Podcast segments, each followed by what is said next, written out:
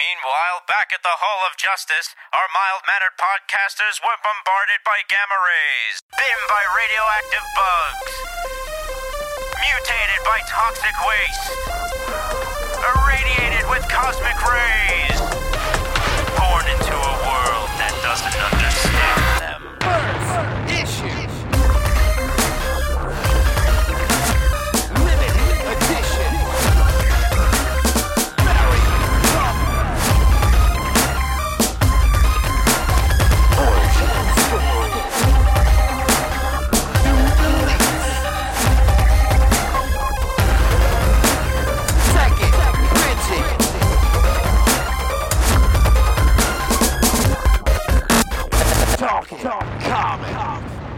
Hello, ladies and gentlemen, and welcome to the 300th Talking Comics podcast. After all this time, I am your host, Steve Seigh, and joining me for this momentous occasion is Mr. Bob Reyer, Good evening, greetings and salutations all. Mr. Joey Braccino. Bonesaw is ready. wow, okay.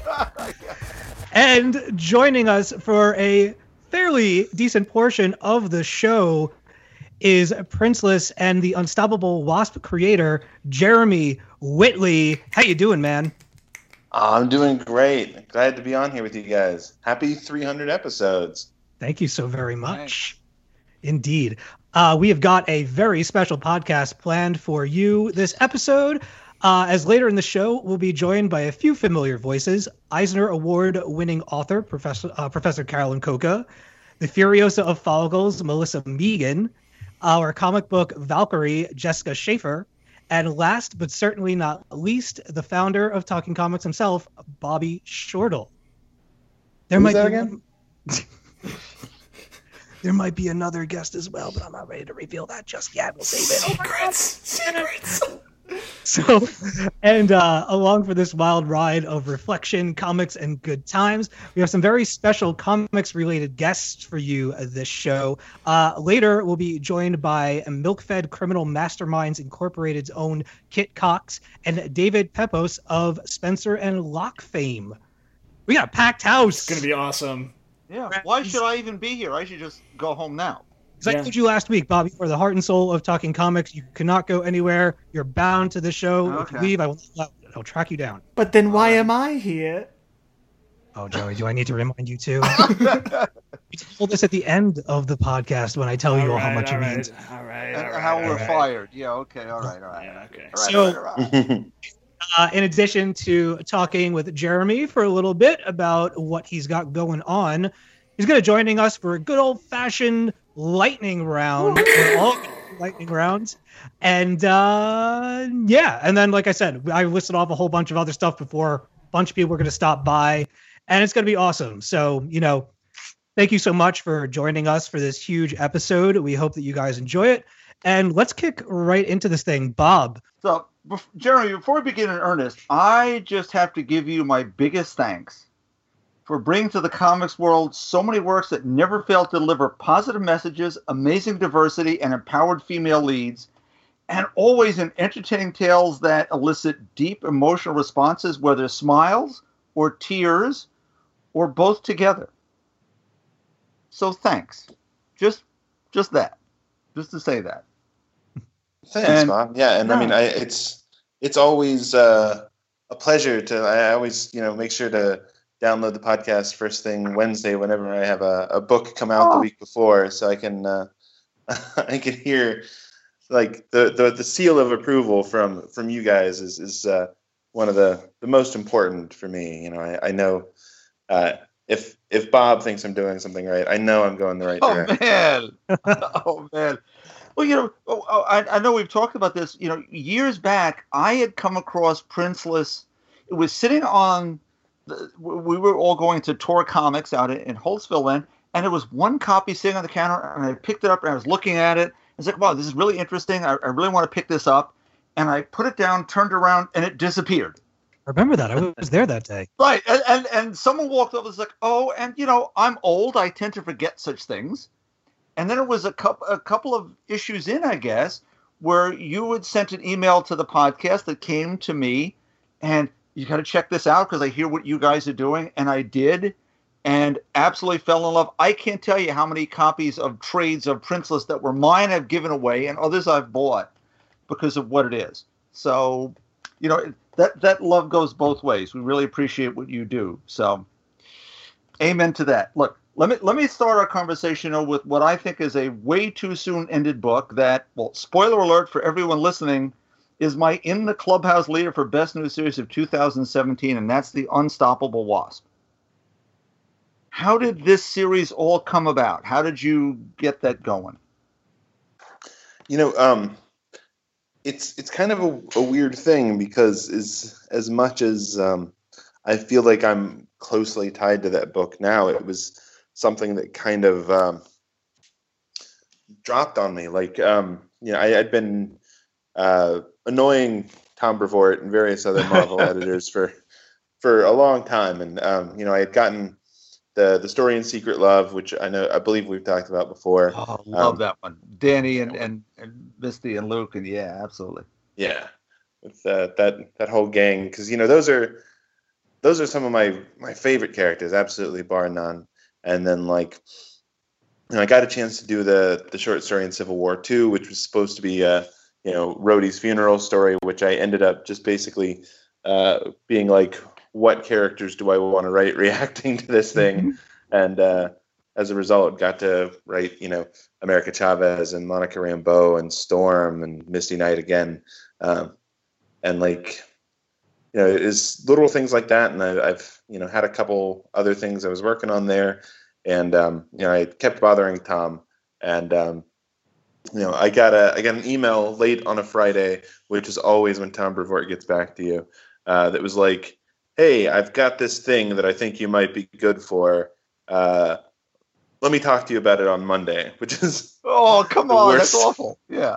yeah, it's it's the most painful suffering uh, ever. And and basically he he came to me and he was like, "Look, did you read the free comic book day story with the new Wasp?" I was like, "Yeah, I've, I've read that." Um, he's like, "Cool. You know, Mark is writing her in Avengers right now. We want to do a series with her. Um, you know, sort of spinning out of what he's doing in Avengers with her, and we think you'd be a, a good person to work on that. Does that sound interesting?" And I was like, "Yeah, that, that sounds fantastic." Um, so basically, like he was just like, yeah, get back to me with you know sort of an idea of what you'd want to do, and um, I it just so happened that like we were talking about this the week before um, AwesomeCon in DC, and Mark was going to be there as well. Uh, so I, I stopped by, you know, Mark's table and was like, so you know, you've you created this character. She's only been a couple things. You know, what what do you think is sort of the core of this character? And uh, I guess to to his credit, and I perhaps to my detriment, like uh, he was like, ah, yeah, you know, this, this, and this. And man, you take it. Just do what you want to do. Do what sounds good to you. like you, he refused to tell me what to do with her. Um, so I kind of, um, you know, went off on my own. And I was like, you know, what, what makes this character special? It's, you know, this sort of combination of intelligence and optimism that like is rare in comics, and you know, even it's even rarer to see that in female characters in comics. Um, Mhm.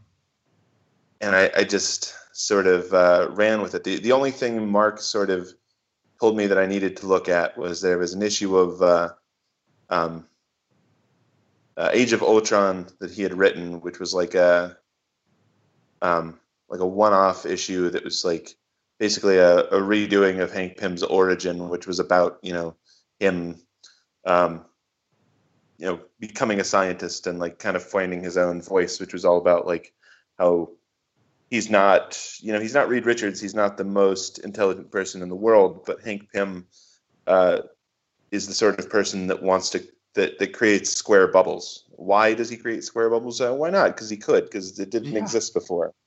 Um, and like that was i think that was maybe the more the most interesting thing you know, taking into that was sort of like Nadia is a character who loves science, and that's why she does science. It's not necessarily like a means to an end. So, like in that first issue, you see sort of Hank's house and like all the stuff that she's been working on, and there's there's a little bit of everything in there, and it's all sort of just flowing out of her head. Um, and so I, you know, I pitched basically what ended up being the first six issues of that story, um, almost exactly as they are um, when they were released. And um, yeah, they they approved it, and they they said, you know, get to work on that.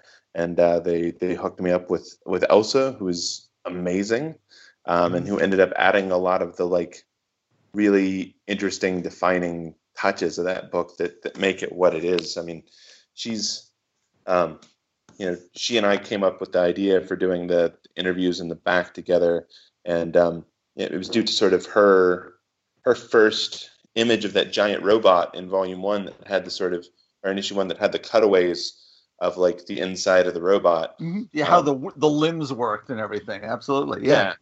yeah and that like that gave birth to like the idea of the um of the nadia's neat science facts is because she has sort of drawn it like that and i didn't have the science fact stuff in there and i was like this is really interesting like what if you know we sort of get the sort of inside nadia's head of, of seeing how things work and understanding the stuff that you know we wouldn't necessarily know as the audience. And uh, so i spent uh, literally hours going down the internet robotics uh, you know rabbit hole trying to like figure out how to explain this in a way that i understood. Um, yeah and it, it just sort of it came together you know almost almost fully formed in that first issue. But when you, when you you look back and those the back matter, the Agents of Girl Genius in Action Research Labs for those keeping score at home, and you should be. That, and, and you came to an end. We you have Megan Wilson, who's the colorist of the book, who's an honest to goodness scientist, yeah as, as your as your final subject of this. So it is. It was just one of those things that uh, when I grew up way back in you know the Stone Age, the Metal Men, that that comic was every issue you'd get tons and tons of science facts. The melting point of tin is so and so, or gold is malleable, and you could stretch one foot of gold into a mile's worth of wire. And those weird things have stuck in my head for 55 years. And I am sure that the science facts that you've thrown out there, there are people who, in the same way they did with, with watching Star Trek episodes or so on, are, are, are going to hold on to. That's going to be special. I can do this too. I just because someone else says I can't doesn't mean I have to listen to them. And that that's just such a, a great thing to put out there for people, Jeremy. Really, really truly is. And yeah i mean I, I think that's that's what inspired me going into the book was you know having this sort of angle of, of science and female scientists and girls in stem just in general um, you know was sort of a driving force for me. And I, I wanted to have you know a lot of the the science in the story be you know plausible or at least have sort of a, a fine line where it jumped over from being you know science to being like science fiction um, you know and sort of build to that point.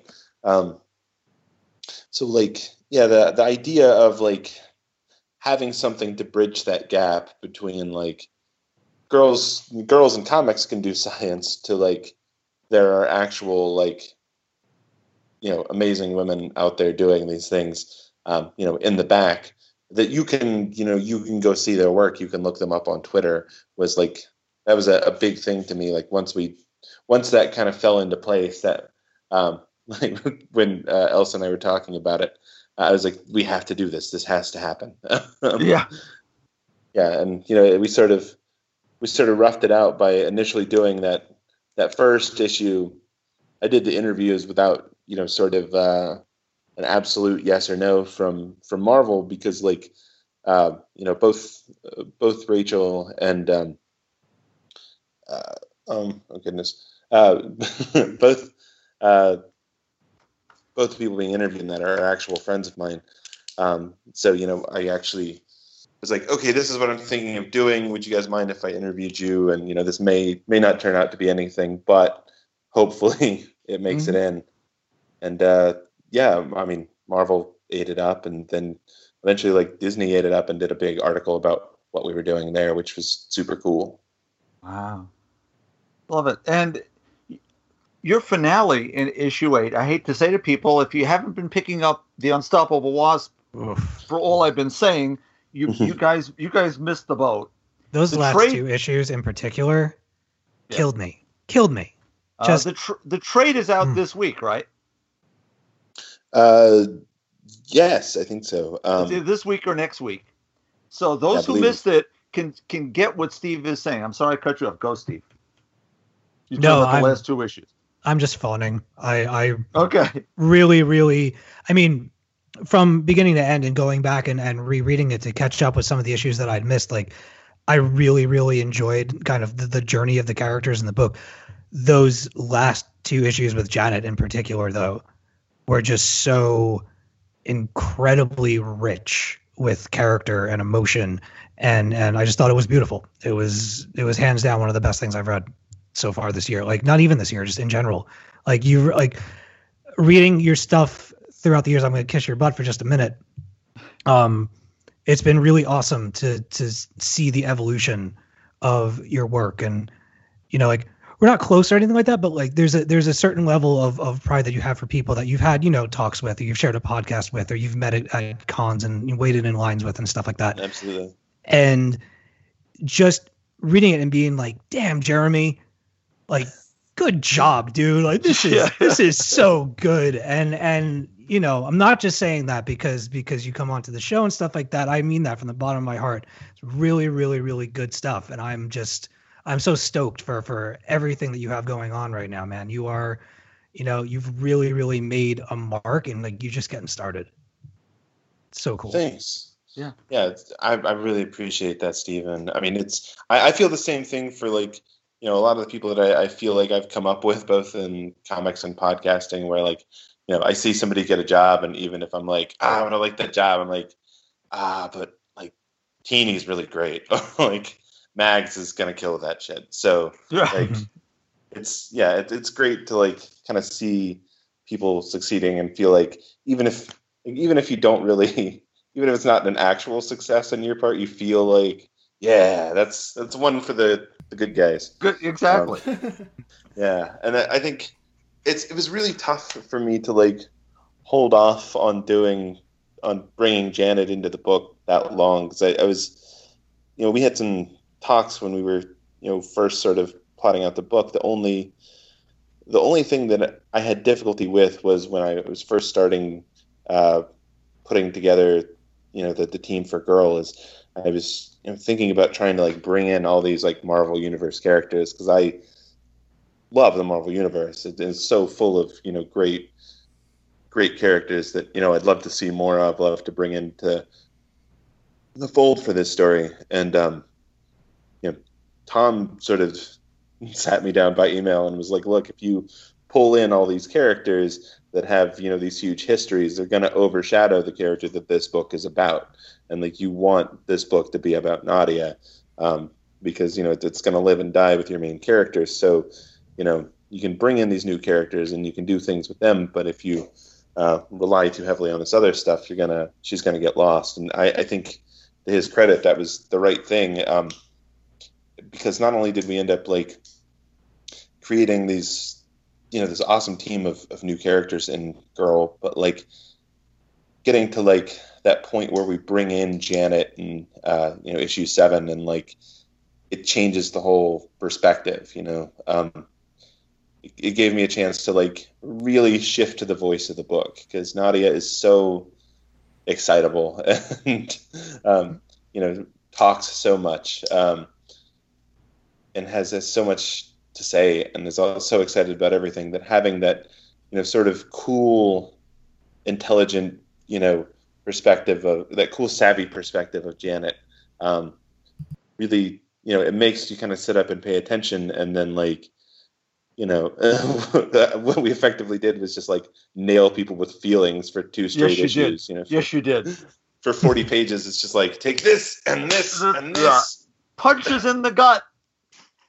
But you know what? It was it was so perfect because the way you played that was Janet, who we've known for all these years, and you provided her.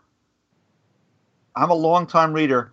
Some of the greatest Janet Van Dyne moments in her 50 see some odd year history to my way of reading. And she look, she names the Avengers, okay, folks, for those who don't know that. She actually she's the person who comes up with that. Her her her conversations with Nadia or, or her internal monologues, I didn't I didn't want to know about kids, didn't want to think about that. And as she sees the ladies of girl and sees what's happening, and I am not going to spoil the finale, but those moments near the end of that book, I've read the book, I think, a half a dozen times, and I've teared up every single time. It is just some of the most human, wonderful stuff, and completely in character with both. That Janet is so into this person who, at some level, might remind her of herself, but is completely different at once, is who she wants to be. Look, the, in our 300 episodes, I think this issue eight is right up there with I was mentioning we're, we're time traveling with, with Kit Cox about some Captain Marvel issues with Captain Marvel 17, which is one of my favorite single issues ever, and this Unstoppable Wasp is number eight. Number eight is right there with it. How long did it take you to plan out these two issues, considering you're in the middle of a crossover event and you managed none of that none of that flummery? You just get to tell your story and how, how did you get to sneak that through the cracks honestly, I think I think some of it is that um, that we knew we weren't going to be around at that point. Is like okay yeah, we knew that this book wasn't going to last till the end of uh, Secret Empire. So like they were like, no, it's fine. Go ahead and you don't have to do anything with it. You know, just tell your story. Um, and it, it was it was interesting because what had happened is you know we got the the six issue story sort of okayed and planned off the bat, and um, you know I, I was way ahead on the writing of it, and you know at some point I, I hit the end of what we had been approved for, and I said, all right, Tom, like let me know when we can go when we're approved for more, if we're approved for more, and I, I sort of you know occasionally would just email him and be like, hey, so more more comics. Um, and eventually, uh, he was like, "Okay, yeah, you, you can go. You can go ahead and do seven and eight. And then um, at at one point, uh, the numbers came in for I think it was issue three, and uh, he came to me and said, "Look, uh, they're asking if you can wrap it up at issue six. Um, you know, do you do do we stop there?" Um, and I said, "Absolutely not. you told me I could go through eight. I."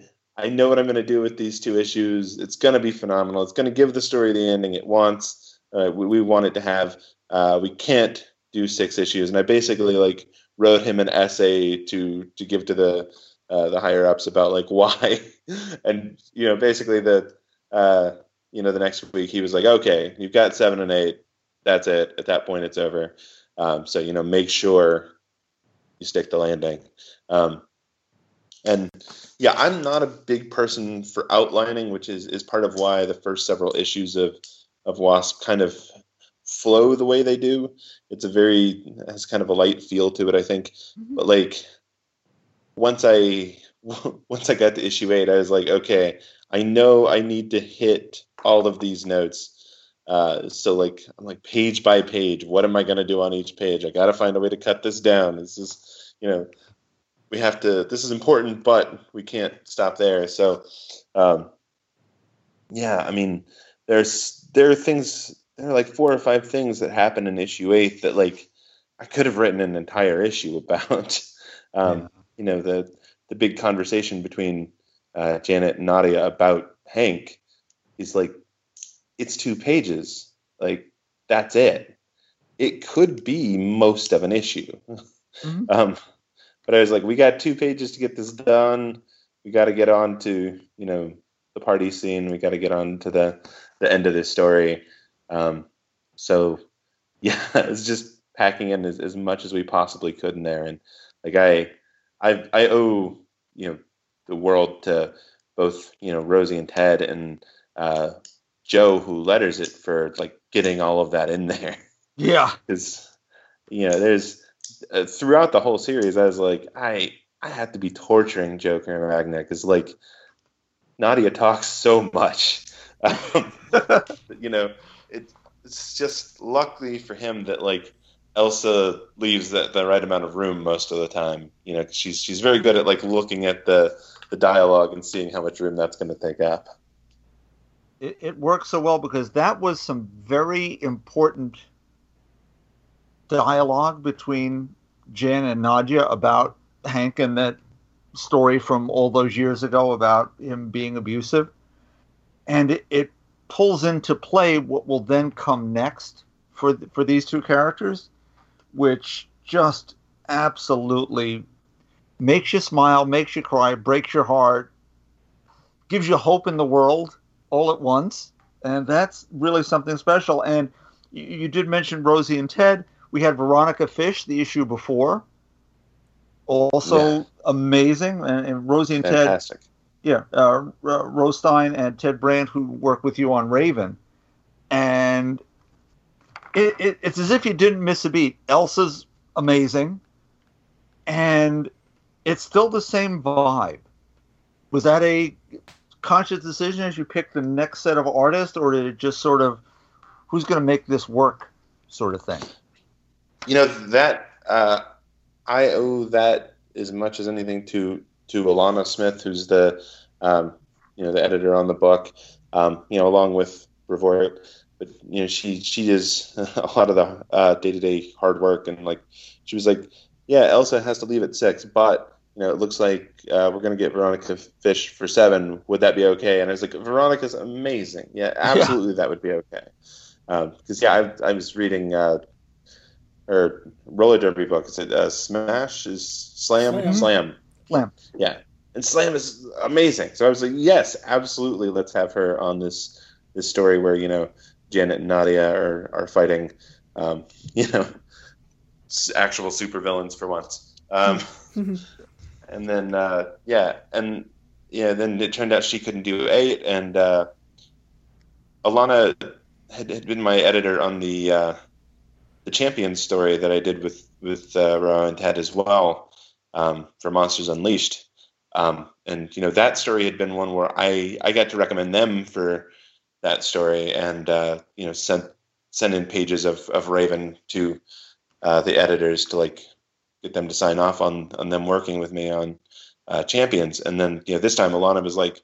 Yeah, do you want to do Row and Ted on this book? Would you Would you like to have them on there? And I was like, that would be fantastic. Yeah, what a Because- great way to finish. Yeah. Yeah, as as great as they are at everything, I think the thing that really stands out to me with them is is the acting and like facial expressions that that they can put into books, and mm-hmm. like, I mean, that's incredibly important for obvious reasons in that last issue. Yeah. Now, we, we've done a lot of Wasp. We you have so many other things, so let, let's just jump right in. Announced at San Diego Comic Con was Princeless the movie. Yeah, Uh, live action, animated. How involved are you going to get to be with this? We want you completely involved. um, you know, so far it's been uh, kind of I'm I'm as involved as I want to be. Um, you know, I, I had some people ask me why I was not uh, planning on writing it. Um, like the, the answer is one that I'm not a screenwriter. Um, you know, I, I want somebody who's got you know a, a practice hand, knows what they're doing, uh, writing this story. Um, and you know, we have a fantastic writer in Stephanie Robinson, who's you know worked on uh, Atlanta and is working on um, you know the Deadpool animated series over there at uh, FX now. Um, so I, I think she's going to do an amazing job. Um, you know, right now what they're talking about is is doing something live action. Um, yeah, which which really excites me, especially because like I think going in, I was like, well, obviously it's going to be animated. Like, you know, it feels you know to me like like an animated thing, partially because you know it's it's a somewhat cartoony, you know, all ages book. Um, but Sony is, is really interested in doing it, um, you know, live action and, and willing to invest the you know time and money that that entails to it. And like I'm I'm all for that. I'd love to see you know a real a real live you know 16 year old uh, Adrienne out there you know riding dragons and fighting uh, knights and all that stuff. Yeah. Uh, uh, as I know, Steve is a huge animation fan. We all are. Mm-hmm. And as great as that would be, live action pulls it into something different, different audience. Doesn't necessarily put it to the to the matinee audience. It's it's for everyone, and slightly older children and those of us who are adults who are still kind of children at heart.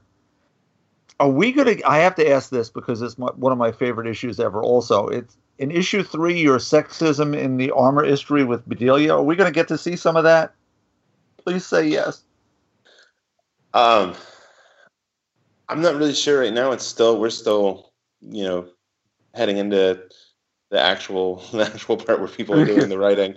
Um, so you know I haven't haven't seen anything yet, but I I would absolutely imagine that that's going to make the transition because yeah the um, the folks at Sony like read the first volume of it separate from anything we were doing working on trying to get something together. Um, and like they loved the first volume enough that like they they sought out us and our producers to um, you know talk about doing something with it. So that's yeah i'm sure if you know the first volume had that much impact you know that that third issue with with bedelia and yeah sexism in the armor industry Yeah. is uh, i think the real the real heavy punch of that volume Oh, I'm fingers crossed for you. I, I do want to see that. Um, wh- while we're in the in the comics realm, what is coming up for either the Princess Crew or Raven the Pirate Princess? Um, so uh, Raven is the next thing coming up uh, in October. So it's actually currently in previews, pre-orderable now. Is uh, the first issue of, of year two of Raven the Pirate Princess, which is called uh, Raven Love and Revenge. Um, and so that's that is starting up in October and it's going to be um, monthly for at least the next uh, 13 issues. Um, we've already got like five issues done. We've got two. Uh, we've got a artist working on the first volume, uh, Xenia Pamfil, who did um, who's done other books with Action Lab, and then uh, we're we're working with another artist on the the next volume after that. Um, and so Xenia is going to be leapfrogging and going to the the following volume. So we're we're hard at work on that, and then uh, Emily and I have, have actually already finished um, volume six of Princeless, and uh, that's that's going to be going straight to trade actually, um, because Oh. a lot of the single issue publishing stuff sort of got caught up in uh, us working out contracts between us and Action Lab and movie producers and stuff like that. So we ended up sitting on some issues for a while. So now, uh, you know, rather than make people wait to get it monthly, we're going to get that whole uh, sixth volume out in November. Um, like and then it's going to, yeah, Yeah, get an epic we get out instead of a That's issue, where- yeah. That's where we do most of our, our sales for this book anyway is in trade so um, you know we'll jump in there that wraps up the story that was started in volume five and then uh, starting in january we're going uh, monthly again with that as well Ah, see, that nice mixture. Now I know my colleagues Kim found a news story today, hmm so go for it, fellas, because I'm, you know, I'm not on the internet as much as I should be. Go for it. Well, I will. Uh, Jeremy, why don't you you you announced something pretty big today, and uh, why don't you tell everybody what it is?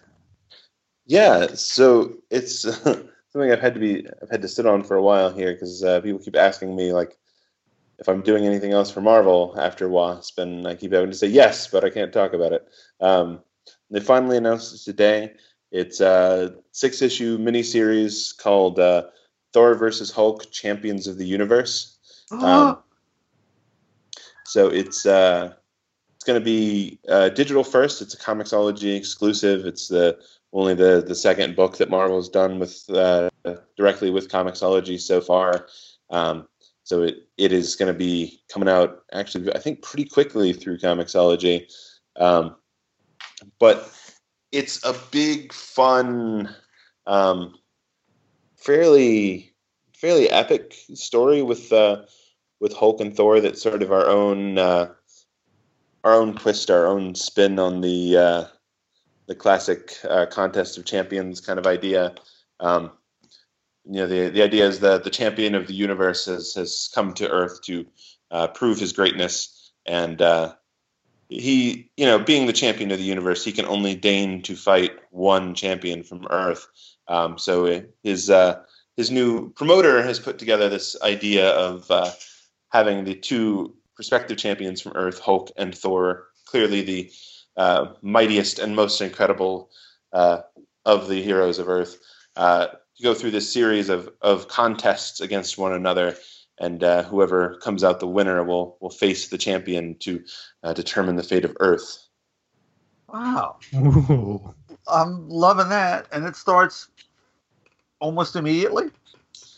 Soon. Um, yeah, I'm, I'm not sure the exact release date, but um, it is coming soon. It is. Uh, we are trekking through getting it done very quickly because uh, uh, I have there's two two pencilers on the book. Um, I have turned around um, I think five issues in the last two months on this story. Wow. Um, yeah, I'm, I'm so I'm writing and editing them two at a time because we're leapfrogging.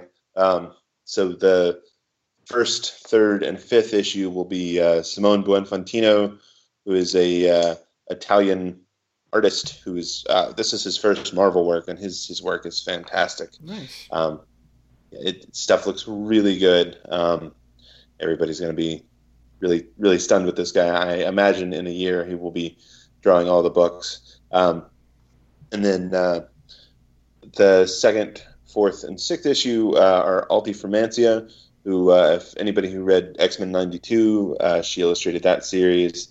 Has done a lot of uh, work for Marvel, and she is extremely talented and just a, a dream to work with. She's one of the, the nicest people I've ever met. You got us hooked. I can tell you That's awesome. Yeah, it's it's a little yeah, it's funny because um, I was remarking to, somebody when they were asking about it that like I've been writing I've been writing comics for like seven years, been writing for Marvel for three, and this is the first time that I'm going to be writing a story that's uh, about uh, two large men punching things. Like, you know, it's uh, Hulk and Thor are uh, as much as I love them, a little bit outside of, of what's been my sort of oeuvre in comics. Um, and like, it's it's fun to get to write a big, uh, fun and occasionally dumb story about, uh, you know, two two really the two biggest guys uh, punching things and hitting things with hammers and you know shooting bolts of electricity. So Sweet. Uh, if you if you had a dream character to work on in comics, big two, smaller books, who would who would that be, or who would they be, and who would your dream collaborator be? Oh, that is tough. Um, yeah, I've, I've gotten to work on a lot of the, the characters that I I really love. Like, I would, I think my my sort of dream project would be to do an actual um, Misty Knight led book. Um, yeah, have you know a solo title for her because she hasn't ever had one as many times as she's been a part of Heroes for Hire, Daughters of the Dragon, or uh, Fearless Defenders. Like she's always like almost always second fiddle to somebody, and even you know, when she's not, is is one of a large cast of characters. Um, and I would love to see. I would love to be able to kind of do with her what you know I, I got to do with Janet, which is sort of get inside that character's head and talk from their perspective in a way that is very rarely done.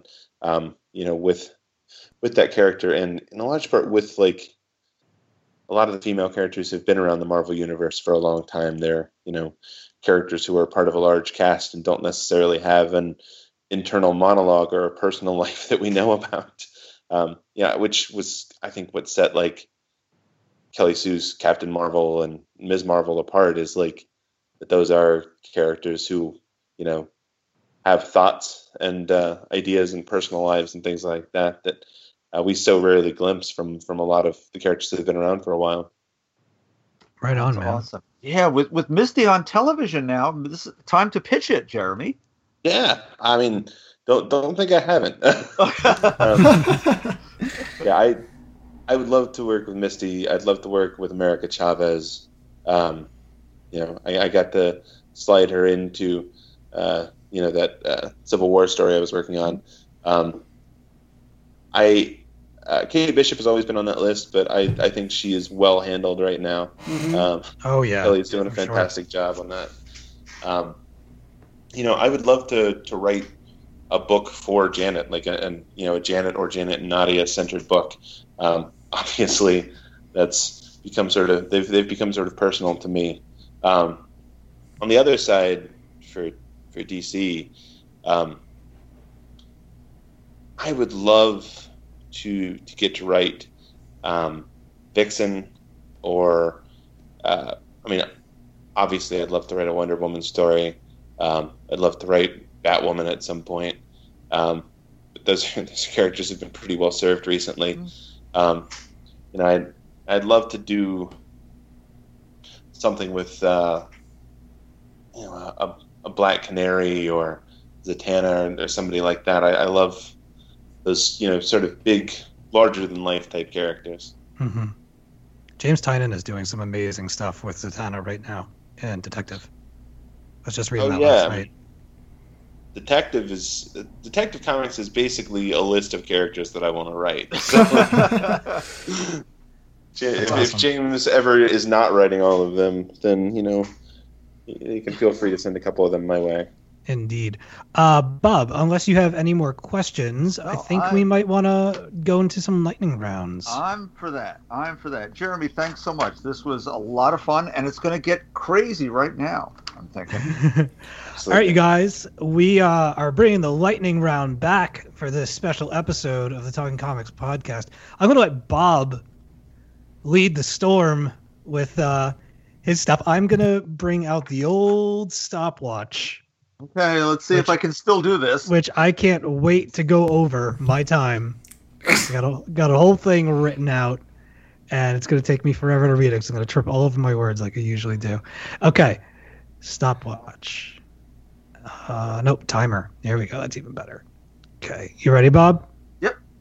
All right. So this is Bob's lightning round, and go. Okay, first off and quickly, there's Bitch Planet Triple Feature number three. But as we'll be talking to Kit Cox, the co creator of a story in that issue, we'll move on to DC Bombshells number 33 by Marguerite Bennett, which wonderfully closes Act One. And Act Two begins in Bombshells United number one next month, so you don't have to wait too, too long.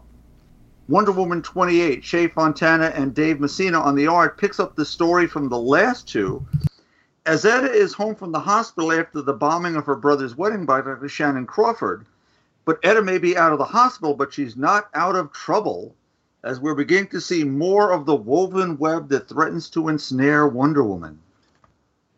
Thor 22, Jason Aaron and Valerio Schiti features more of Volstagg as the War Thor, waging a fierce battle with Sindr, the Fire Queen, and he's willing to destroy Muspelheim after their the attacks through the whole Loki Malekith thing.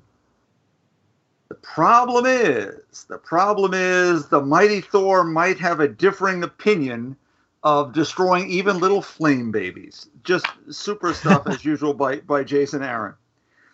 Luke Cage number four, David F. Walker, Nelson Blake II, just delivers more really great old school hero for action balance of action and mystery. And then we've got Batwoman number six, Marguerite Bennett, James Tynion. And this is a sort of futurist feel because we've got a story arc that begins in year five of the reign of the Batman.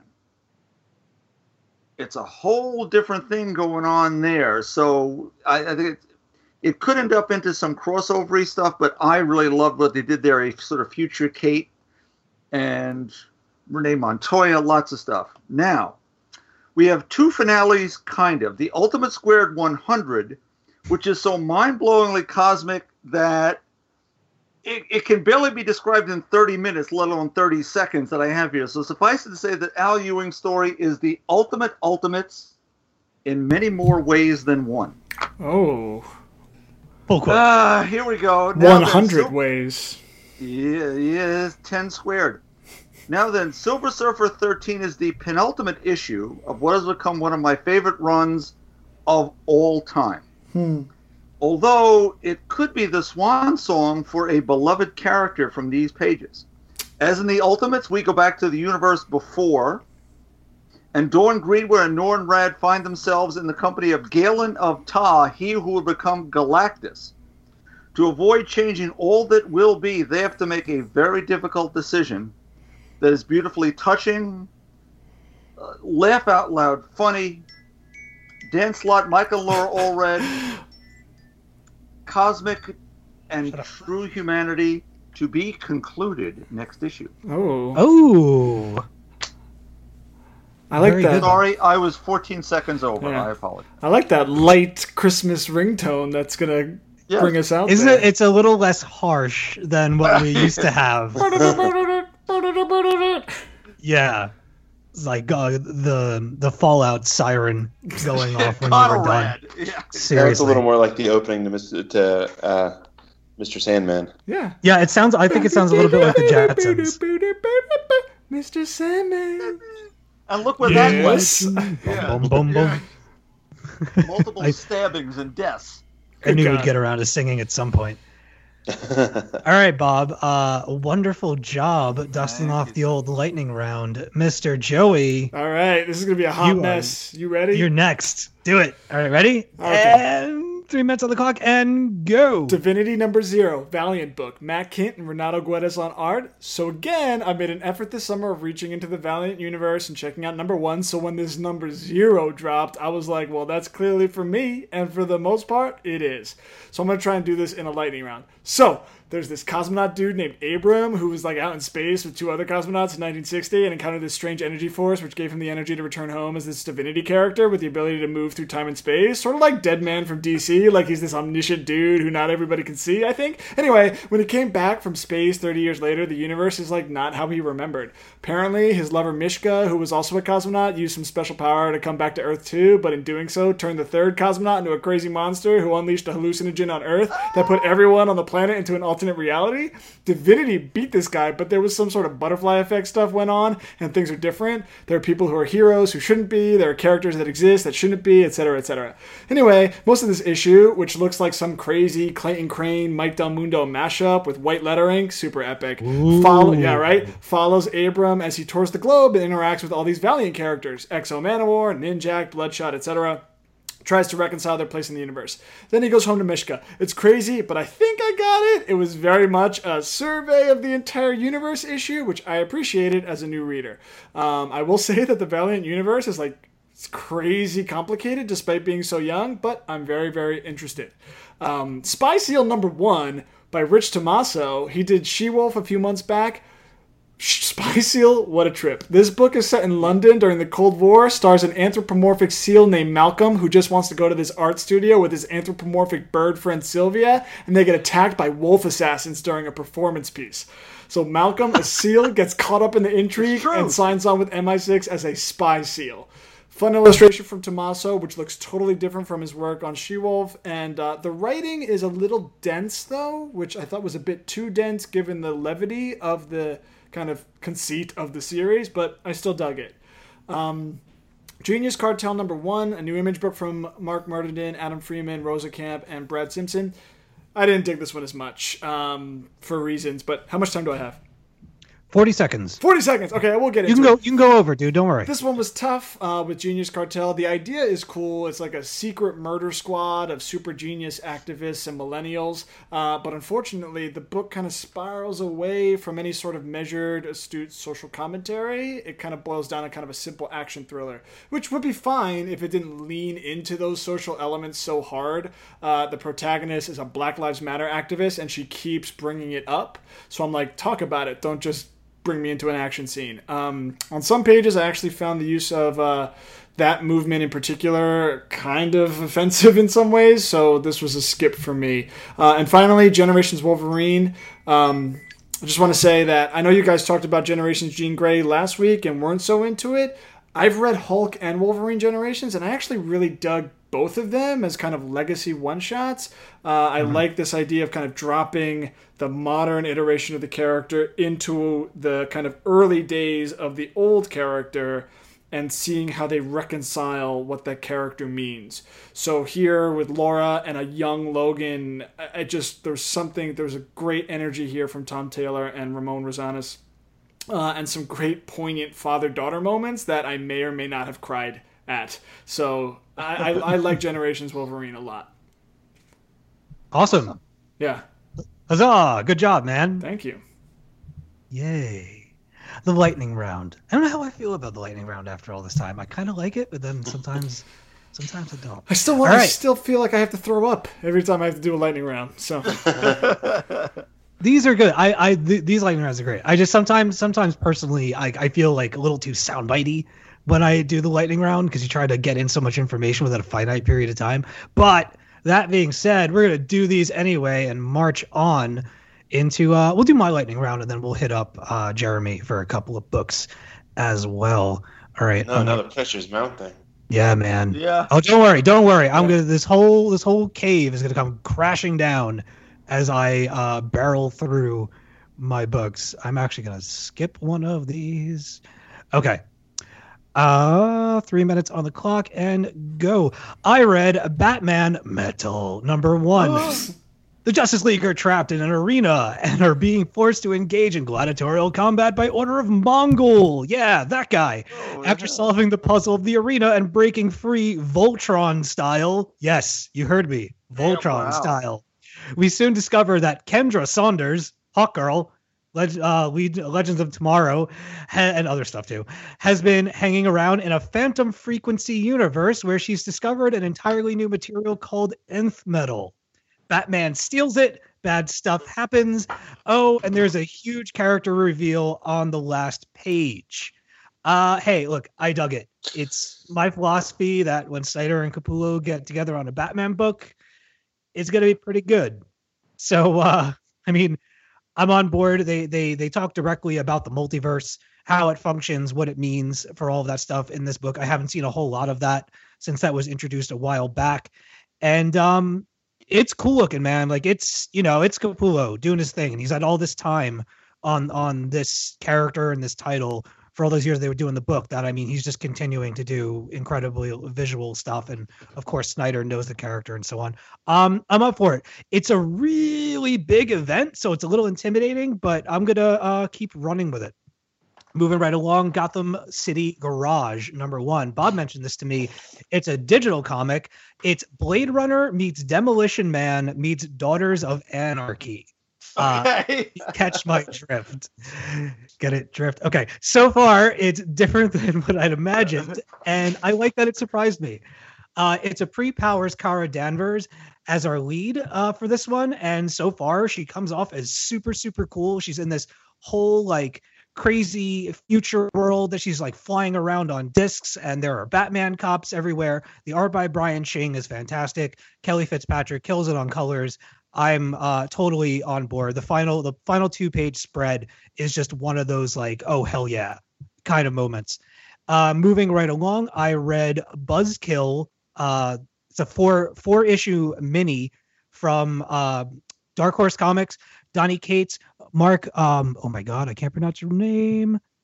Renesic, George, uh, Geoff Shaw, and Lauren Affe. Ruben is not your average alcoholic. He's an unstoppable superhero who derives his powers from imbibing massive amounts of alcohol. After all the disasters, it, uh, after all the disasters it's caused in his personal life, he's ready to get clean, and the city's supervillains couldn't be happier. This is a really, really incredible book. Uh, if you liked the uh, Luther Strode series, you definitely want to give Buzzkill uh, a try. And uh, just super quick, if you guys ever bother to check out Paybacks that I talked about a while ago, Buzzkill is kind of a precursor to Paybacks, where um, characters and so forth show up from it. One in particular, and it's a hilarious thing that this character shows up in a lot of uh, Cates' other work. And what else? I'll do one more, even though I'm out of time. Oh, you guys, Motor Girl number eight. I talk about this book every damn podcast, every time that I can. This was the revelation issue, if you will, where a question that I asked myself at the end of issue one has finally been answered and was delivered upon in spades. I love this book and it hit me real hard. I don't cry a lot at comics, but I got really damn close uh, with this one the other night. And uh, Terry Moore is just doing a phenomenal, phenomenal job with this book. There's only two more issues left, and I can't wait to see how it wraps up. That is my extended lightning round. Awesome. This podcast. Thank you. All right. Let's move on to our next lightning round for our guest, Jeremy. I'm going to put you on the clock, man. All right. Obviously, feel free to go over the other two. It's It's Durable real- clock. You're you're a guest, so don't worry. Yeah, yeah. All right. Just gonna go Um, on for half an hour. Yep. Okay, This is cool. my 30 minute lightning round. All right. Very You've got story. three, three minutes on the clock and go.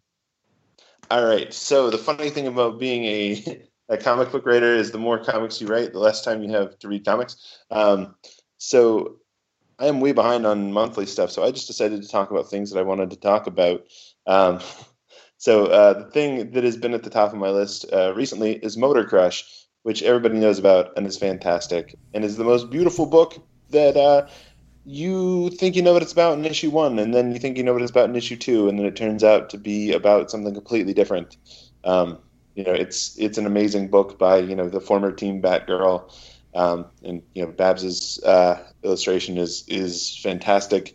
Um, the other monthly series I wanted to talk about is uh, Quantum Teens Are Go, Nice. which is uh, yeah, Mags Visaggio's uh, not a book that isn't called Kim and Kim. Uh, it's uh, it's penciled by Eryk Donovan. It is a beautiful and, and interesting story about you know teenagers and science and time travel uh, in a completely different way than uh, anything to do with the Wasp.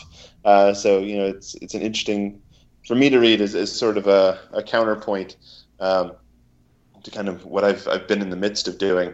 Um, I also recently read uh, Deadpool Bad Blood, which is uh, by, by my friends Chris Sims and Chad Bowers, with illustrations by some guy named Rob Liefeld.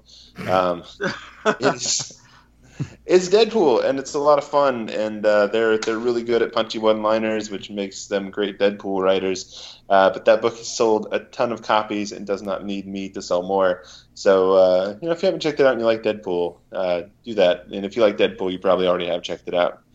Um, There you go. I have been reading a, a book which was recommended to me on the basis of the art called Luminae. Uh, Oh yeah, man. Written and illustrated by Bengal. Yes. Um, I'm about halfway through it, and the plot makes zero sense. Uh, but the art is gorgeous.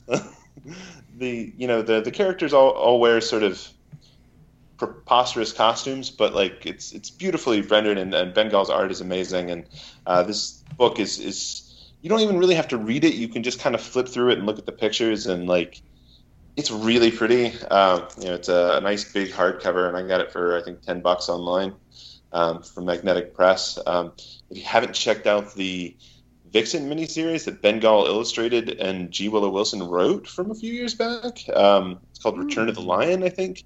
Uh, that is amazing, and you should check it out. But uh, yeah, Luminae is definitely worth looking at. Um, I also uh, recently at a, a convention I was uh, at picked up a. Um, it's not exactly a comic. Uh, it's called uh, Romance Extra Crispy, um, and it is basically a, uh, a combination between a, a comic book and a uh, dating sim. Um, so basically, it's uh, you're reading slash playing as this uh, character who's at a cookout, and uh, there's a variety of cookout related problems and also a variety of romance related problems uh, that you have to figure out uh, Wow. what to do with. Yeah, it's uh, written by Emily C. McLean and illustrated by uh, Yesenia Moises. And it's a really, really cool book. If you can find them at a convention, it's definitely worth picking up. Um, and so a lot of fun to you know play uh, play a comic book. Um, and the other thing, which has been on my mind a lot recently, uh, as I was rereading this, uh, I have the uh, first volume of Icon, which is called A Hero's Welcome, uh, written by Dwayne McDuffie and uh, illustrated by uh, M.D. Bright.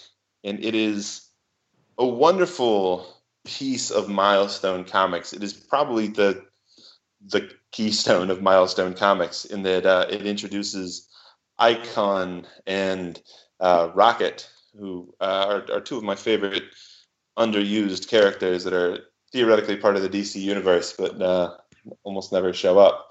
Um, but it's about Icon, who uh, you may have heard this part before somewhere, is a uh, alien who landed on Earth as a child and was adopted by uh, some some kind strangers. Um, only Icon's mother was a uh, an African American slave, and uh, he lived through through slavery and then sort of came up and is a uh, rich industrialist of sorts um, who has sort of gotten comfortable in, in being rich and uh, you know doesn't really use all the superpowers he has from being an alien until um, a, a group of teenagers try to uh, rob his house and he becomes sort of entangled with them and as a as a consequence of that becomes entangled in this whole outbreak of superpowers that's, that's going on in and around the city which is sort of what milestone comics is about. And um, you know sort of the uh, unfair treatment and, and um, police brutality that is going on surrounding um, you know the the poor and black people who live in these neighborhoods that are affected by this. And um, you know he basically decides to to show up to do the superman thing at one point and uh, it's like all right officers i'm here to help and all the cops try to shoot at him um, so it's a great book for anybody who's never read any milestone stuff that is the place to start and it is available in trade you can pick it up probably online but definitely in your comic store um, so if, if you ever wanted to know what milestone comics or dwayne mcduffie are about that is your place to start yeah. All right. Dwayne, Oh, Dwayne McDuffie, greatly missed. Had a, stupendous voice. Icon was always to me this wonderful marriage of it was that late Silver Age, early Bronze Age, where we were going to start to really talk about social issues, and uh, Icon was sort of yes, obviously from it's Superman, it's Batman, it's Oliver Queen. We've got so many things swirled in, and yet from a, a such a different perspective that it touched so many other things. Just an absolutely great book. Awesome pick, Yeah. Jeremy. Awesome pick. thank you Fantastic. Uh, thank you so much, Jeremy, for coming to hang out with us tonight. And uh, why don't you tell everybody where they can find you online and how they can uh, get their paws on your books? Uh, so I am on Twitter at uh, jrome58, so it's J R O M E 58. Um, I'm also on Tumblr at uh, princelesscomic.tumblr.com. Um, I have a website which is completely useless, uh, which is uh, jeremywhitley.com. At some point, I'm going to fix that, I swear. Um, I have currently in previews that you can pre-order. Uh, I am writing uh, Vampirella, um, starting with uh, issue number eight, which is in previews right now, um, which is really uh, it's going to be crazy, guys. Like. Uh, I am I'm writing it, and Andy Belanger is illustrating it. Uh, so if you've read Southern Cross, like, yeah, it's gonna be it's gonna be nuts. Um, think uh, a healthy amount of like Vampirella crossed with Mad Max. Um, so Sold. Sold. Yeah, seriously. Yeah, right. Yeah. Those are some magic Yeah. words right there. Yeah. Right. yeah, so we've we we sort of uh, we're spinning off of what Paul Cornell has been doing with the book in the last year and going our own direction with you know what he's done and uh, it's it's going to be nuts. Uh, it is not not recommended for young fans of Princeless and Raven and Wasp. If you are, however, uh, old enough that people being impaled bloodily is not a problem for you, definitely check it out because there there will be blood. Um, Uh, nicely, nicely played. Milkshakes when Um, we drink. Yeah. yeah, um, Unstoppable Wasp is out in trade. I believe it's September 30th, so it's coming up. Um, that'll be in your comic shop. Uh, if you're looking for it in a bookstore, it won't be there for like another month. So go to your comic shop and order it from them. Um, uh, the Hulk versus Thor series should be starting up very shortly. It is currently available for pre-order on Comixology, so it will be beamed directly to your device as soon as it's available.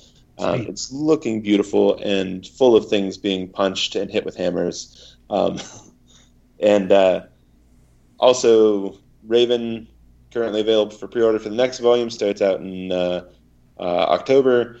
Princeless, the next volume comes out in November. Um, what am I missing? Am I missing something? My Little Pony uh, still coming out. Doing uh, the Legends of Magic series, which has been going on for. I think we just had issue issue five. I think is getting ready to come out at the beginning of September. Nice. Um, so yeah, we're working away on that one. This uh, that series is fantastic. The the pony stuff. It's it's Yeah. so it's so smart and and adorable and touching. It's a fantastic series. Well, um, for anybody who, who hasn't checked out Legends of Magic, which is its own sort of uh, thing, it's uh, I, I got the chance to sort of go in and write a bunch of like uh, tall tales about uh, legendary ponies, um, which is a ton of fun because uh, I don't necessarily have to worry about fitting into everybody else's timelines. Um, so yeah, there's there's one pony who's a a giant uh, giant pony with a red beard who uses a shovel as a weapon. Um, so uh, that's that's a ton of fun. Um, and then uh, I think I think that's everything I have coming out right this moment. Um, so yeah, I mean, check all those things out. Feel free, hit me up online. I'm always talking to people about comics and stuff and uh, whatever. Um, and oh, before I go, I want to ask you guys very important question, which has uh, come up on my my Twitter today, uh, which is, what is your favorite song by the band Queen, and has it changed in the last ten years? Dude, I was gonna throw your own question at you at the end. Wow. I was totally gonna do it. Um, for me, it's probably Fat Bottom Girls. Yeah. Oh, you stole mine, you creep. Sorry, I think I think we're all fat bottom girls over here. yeah yeah that song that that opening note is i actually just they they announced um the, who's going to be playing the band members in bohemian rhapsody the freddie mercury biopic yesterday and fun fact the little kid from jurassic park yes the one that got electrocuted on the fence is going to be one of the band members of queen That's hilarious. so take that to the bank. Um, yeah, Fat Bottom Girls also when it was featured in uh, Sex Criminals. I Yeah. it was one of my favorite favorite issues of the series. I lost my mind, and to my shame, I've always kind of like really liked Queen or enjoyed them when they would come on, but I never really sought them out. But after that issue, I went to go and listen to Fat Bottom Girls, and I was just like I came alive that day, and and they I've just researched them since then, and they're an incredible band. But yeah, Fat Bottom Girls for me.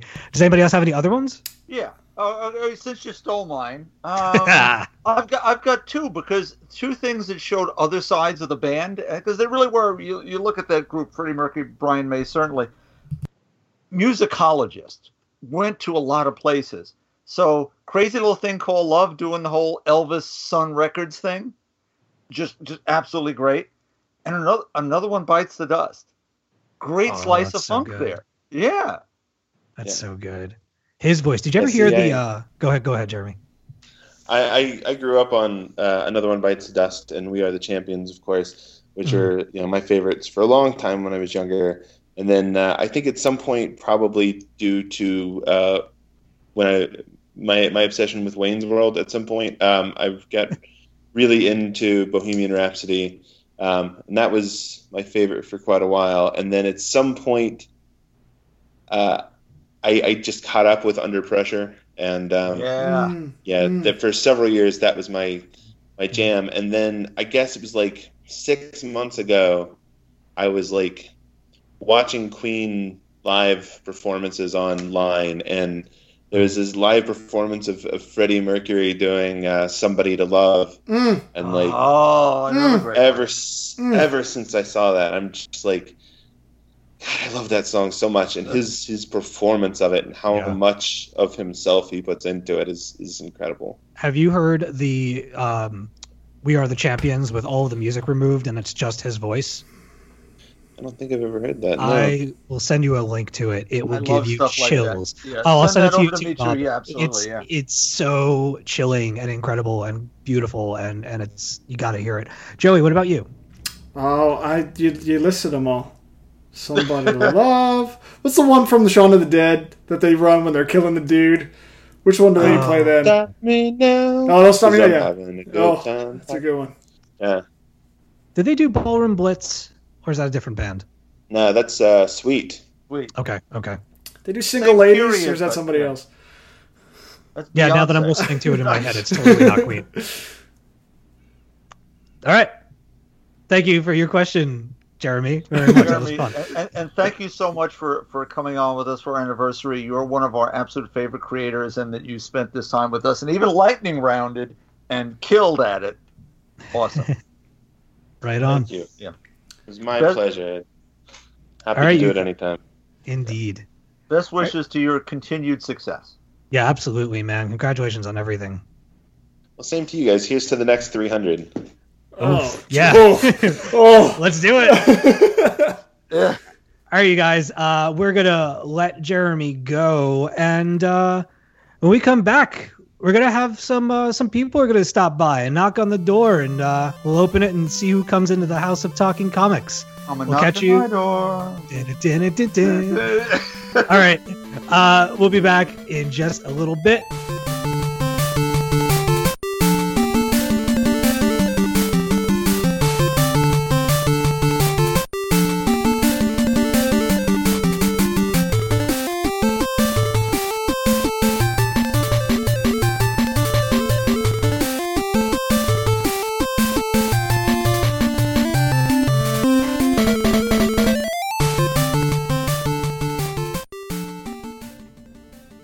Everybody, we're back, and we've got administrative assistant to Kelly Sue DeConnick and Matt Fraction, and freshly minted Bitch Planet creator Kit Cox with us. Pause for effect. yes. and, and for applause. Anyway, uh, I'm going to pass the reins on over to Bob. So, Bob, if you would, take it away, please. Absolutely. First, of course, Kit, thank you so much for joining us on our 300th episode. You're making it very special for us. Yeah, thank you for having me. Ah, no problem. Just to start with, let me just tell you how much I enjoyed Love, Honor, and Obey, which is your chapter with Vanessa Del Rey in the Bitch Planet triple feature number three. Oh, good. Oh, it was great. Betty's story starts as sort of one kind of cautionary tale before it takes this sort of Rod Serling Twilight Zone ending. I don't want to spoil it for anyone in case they haven't read it yet, but it, it Right. goes to some great places. Now, how did your entry into the Bitch Planet creator universe take place? Uh, uh, well, Kelly Sue knew. She knows that I um, that I enjoy that I'm super into writing comics, um, and so when uh, uh, when she uh, uh, hang on, I'm so sorry. So There. it's hysterical. It's great. No.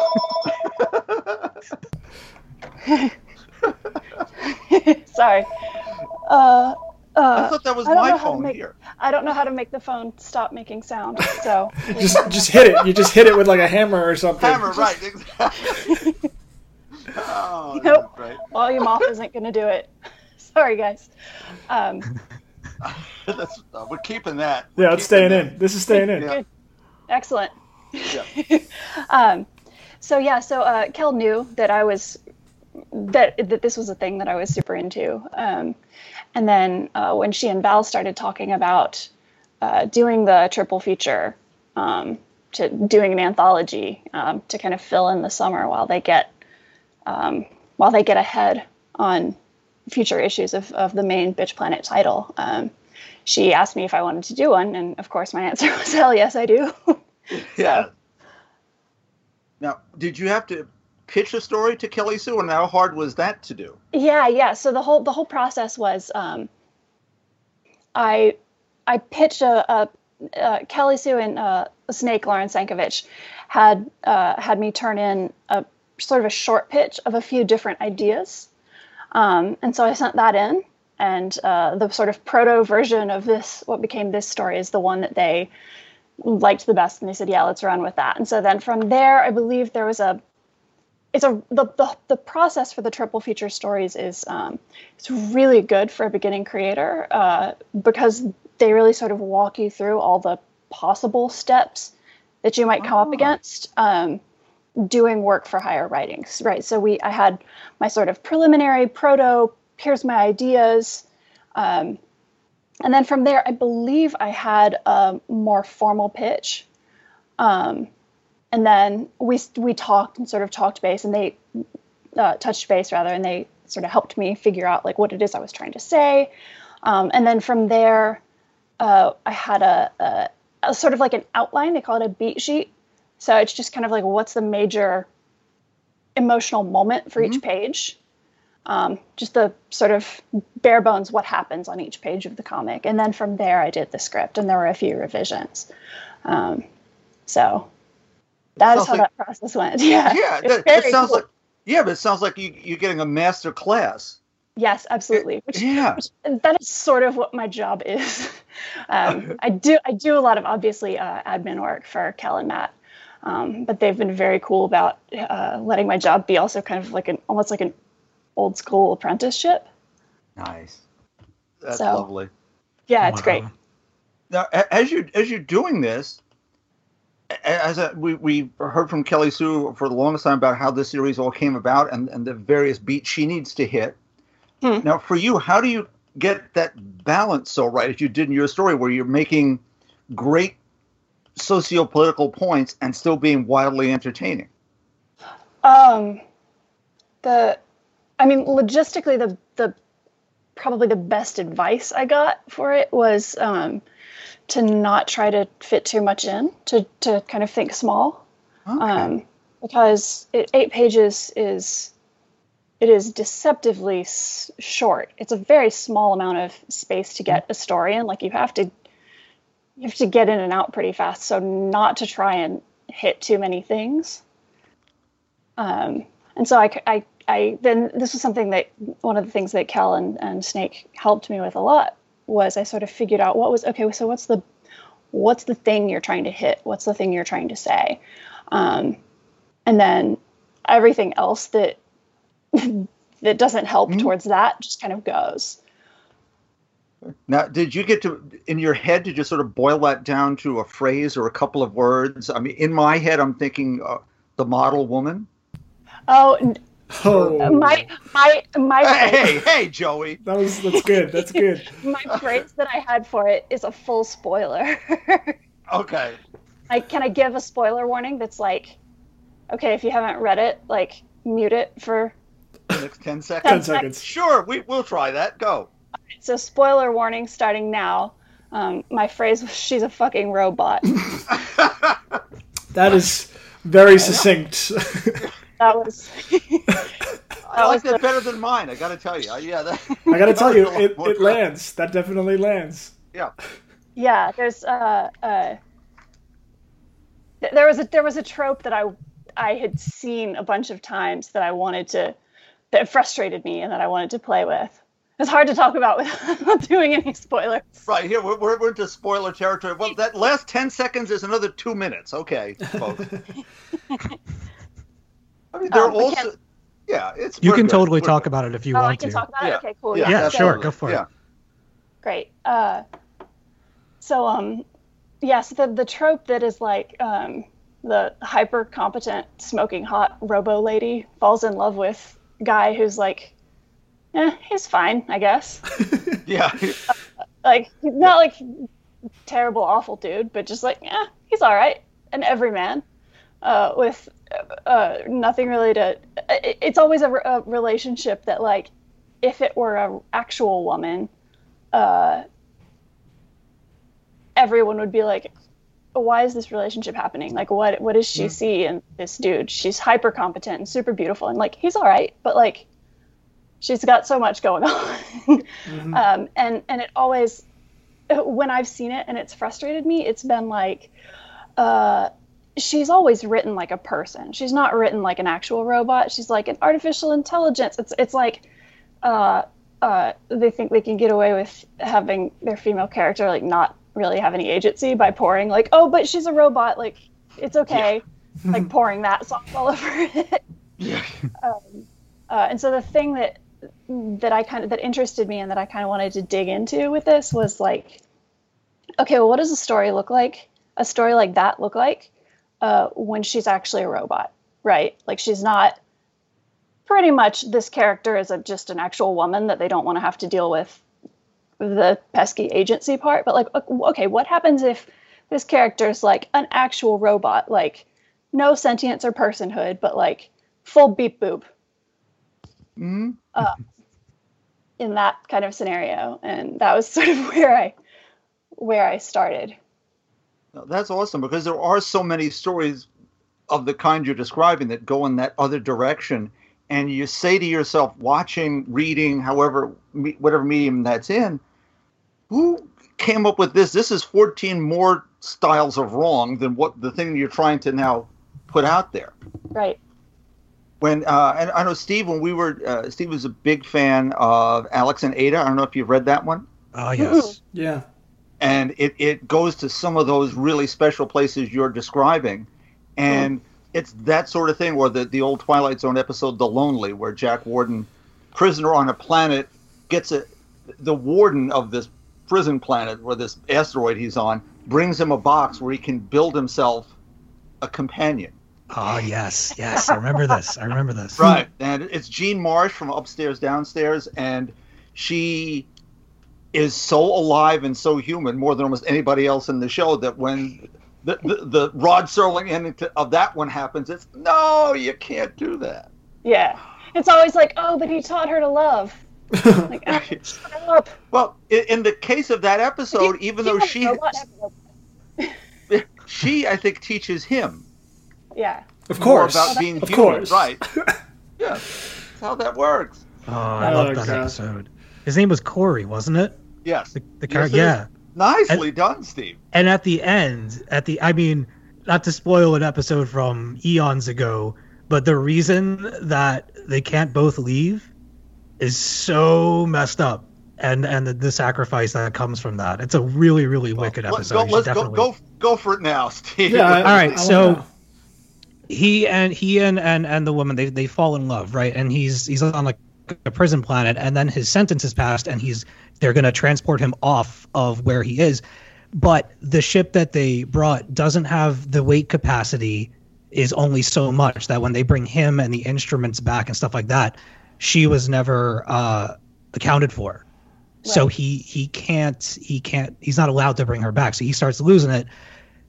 Push comes to shove, there's an accident, and it's revealed he's reminded that all along she was just an AI. Oh, sh- and it's this like super Yeah. emotional, horrifying, like beautiful thing. for him. and for him. It's really it's really wicked. rips You your should heart to- out. Totally check it out. Yeah, absolutely. called I remember that episode Lonely, so yeah. well. Oh, I loved it.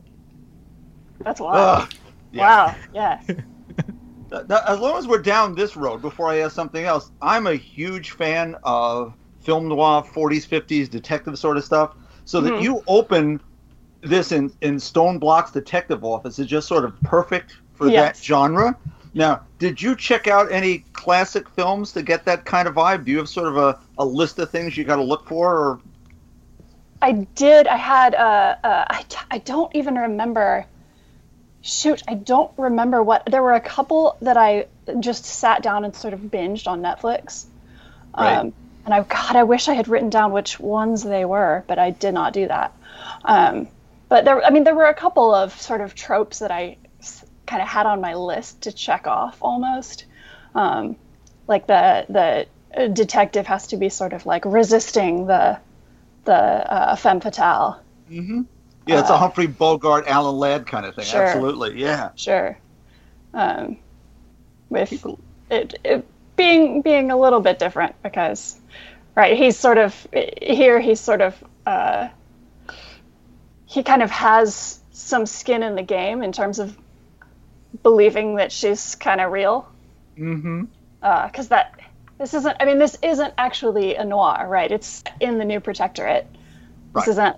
This is not the 1940s. This is slightly the future. So this guy is sort of living his his uh, noir detective dream. Yeah, future noir. Future noir, Sure, we'll call it. sure, sure, sure.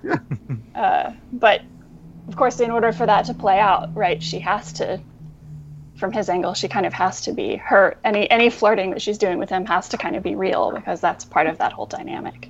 Right. Even if it's only in his mind that it's Sure. so, as Yeah, in some of those exactly. guys from back then too, because well, obviously, she she'd be more attracted to him than the gleep she's with. Sure, Yeah. exactly. Now, uh, on that front, you know, we're movie folks around here. Are you a big movie buff, or where do you I am a- stand with such things? you asked me about this before the. yes, we did. He set you up. He set you up for Uh, no. this. No, it is, it is a point of much teasing around MilkFed HQ, uh, and I get a lot of shit from Matt. Uh, uh, I I love movies, but I just have these large sort of gaps in my viewing experience. So there's a there's a lot of like, oh my god, Kit, you haven't seen this either. Like, put it on the list. uh, I get called a fetus a lot. Really? Oh my god, you're a hysterical. fetus. That's awful. Yes. Oh, yes, in that I'm, I'm I'm always very open to seeing seeing things and talking about them, but like really no in the the actual sense of movie buff.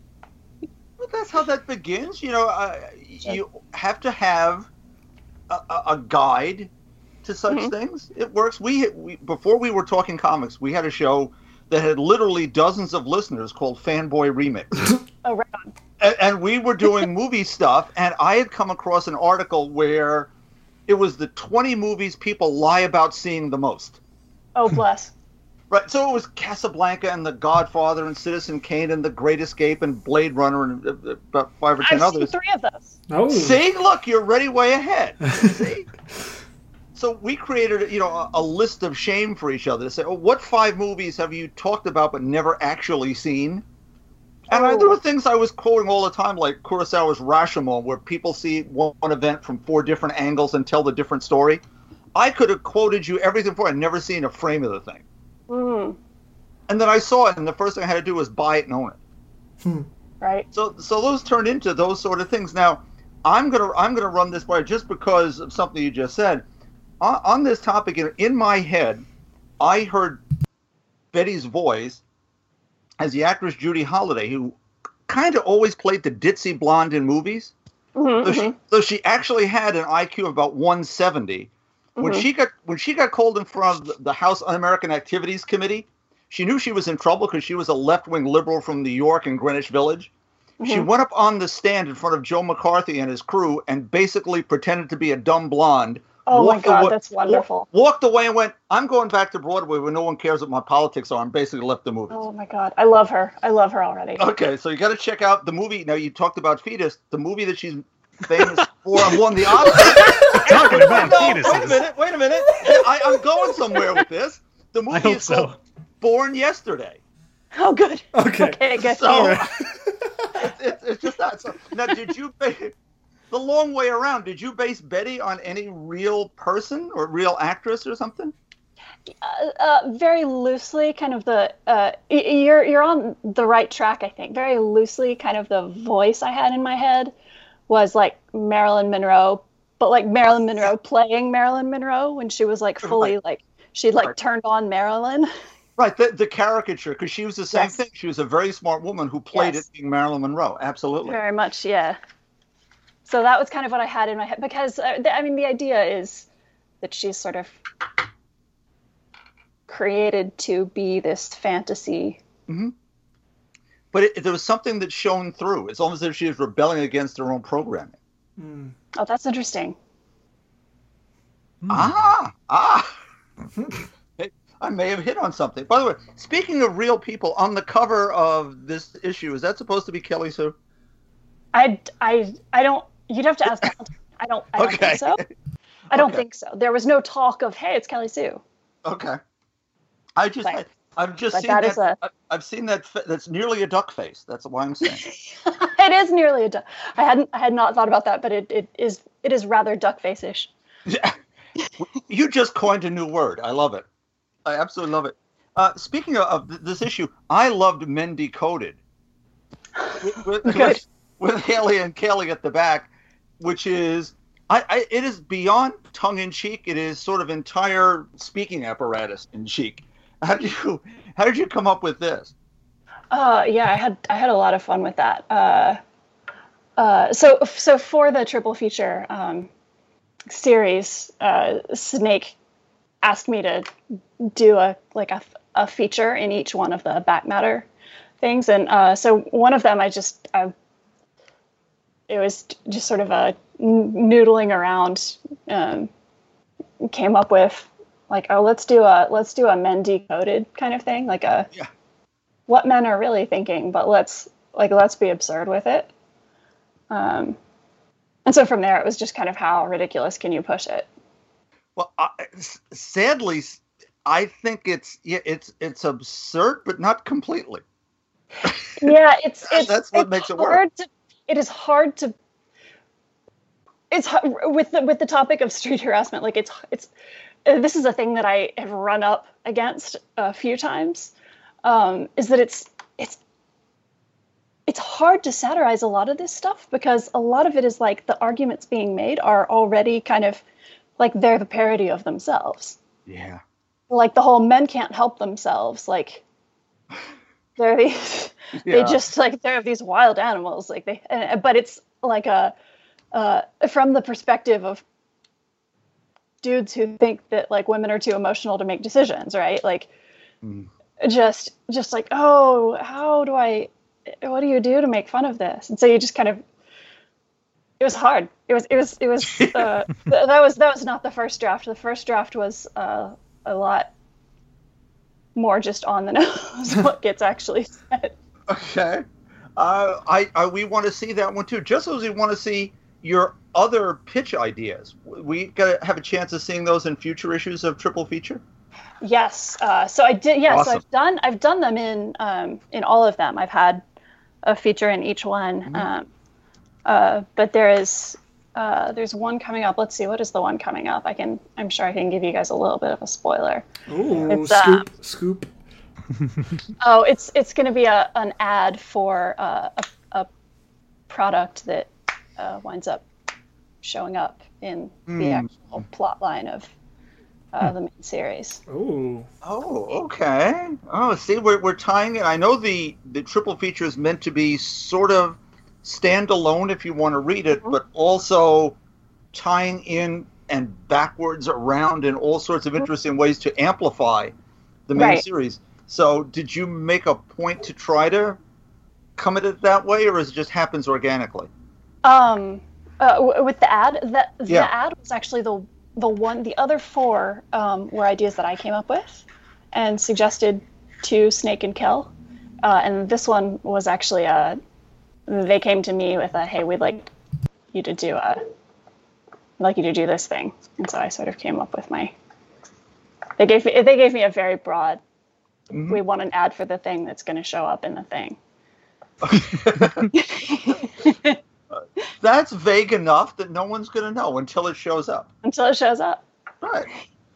Yeah. And if I'm right, this story here, this is beyond your your back matter pieces. This isn't your first appearance in comics, as you and Kelly Sue DeConnick did a story for a princeless charity book. Yes, we did. We did a uh, we did a short story together.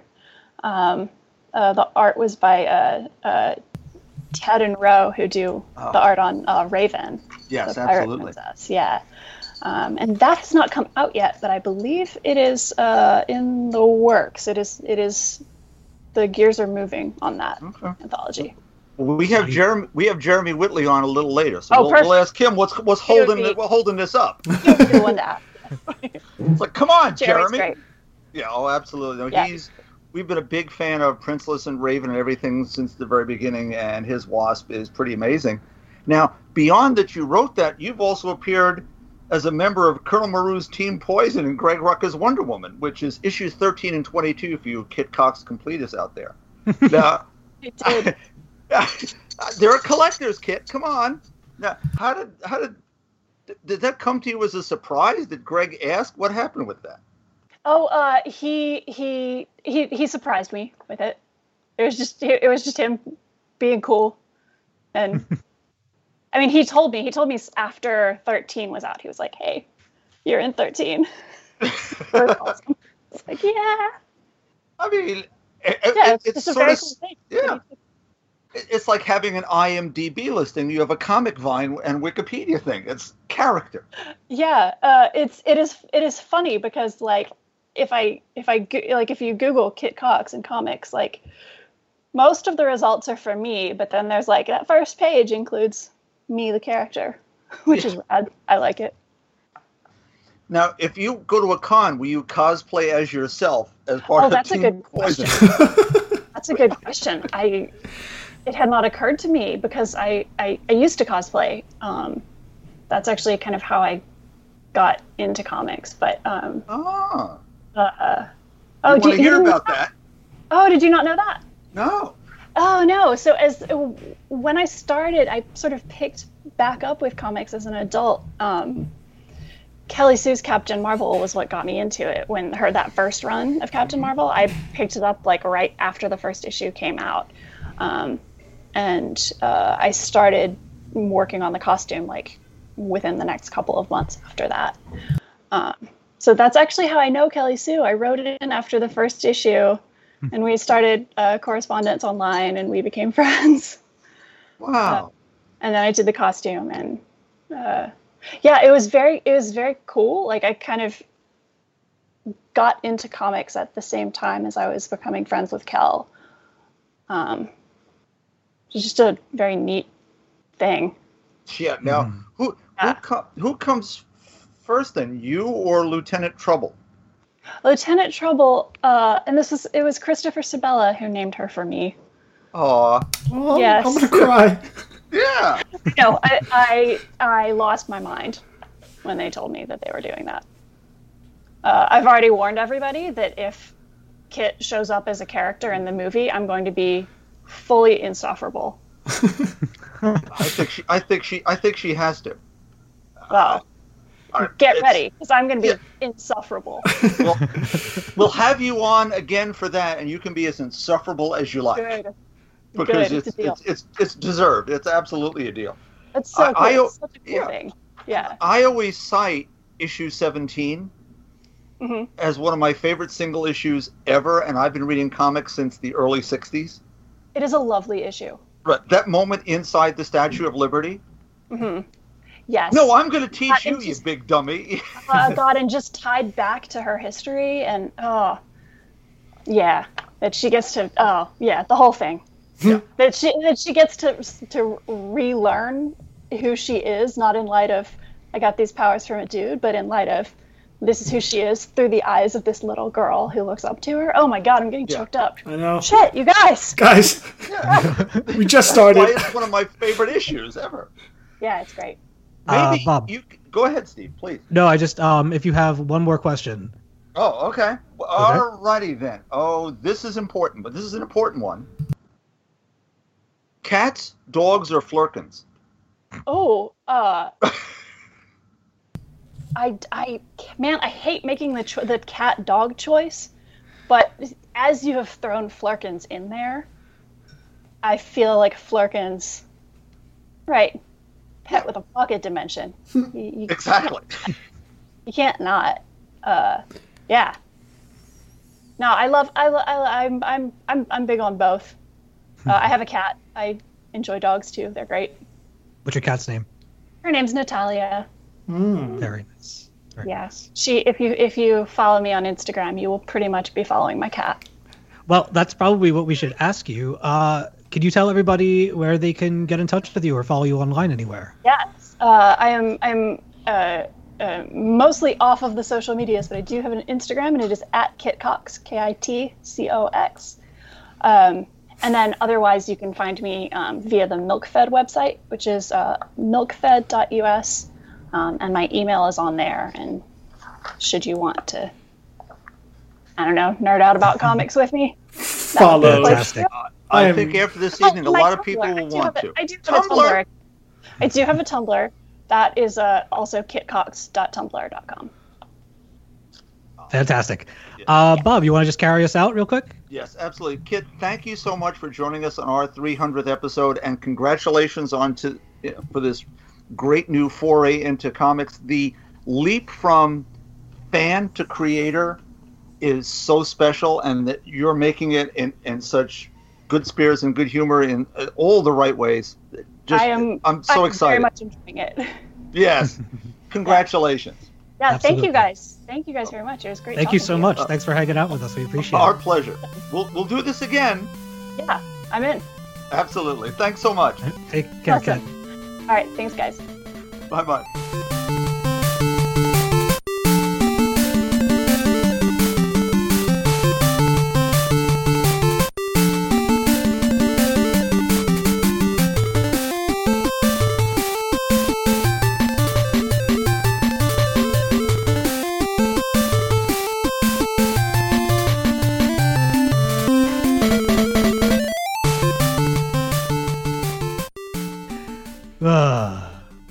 Everybody, we are back. We've got another comic book creator guest in the house with us tonight for this special episode of Talking Comics. David, here comes. Epos, That's right. Nice. uh, writer of uh, Spencer and Locke, which uh, you we've talked about on the podcast before. It's a neo noir comic uh, featuring characters inspired by Bill Watterson's uh, Calvin and Hobbes. And you know what? I'm just gonna let you talk about your own book, man, because that's that's why you're here to hang out with us and, and talk about some Spencer and Locke. Um, yeah. Well, go ahead. yeah. uh, You know, for people who don't know about our book, Spencer and Locke, um, they really just touched on the elevator concept right there. It's what if Calvin and Hobbes grew up in Sin City? It's about uh, hard boiled. That's.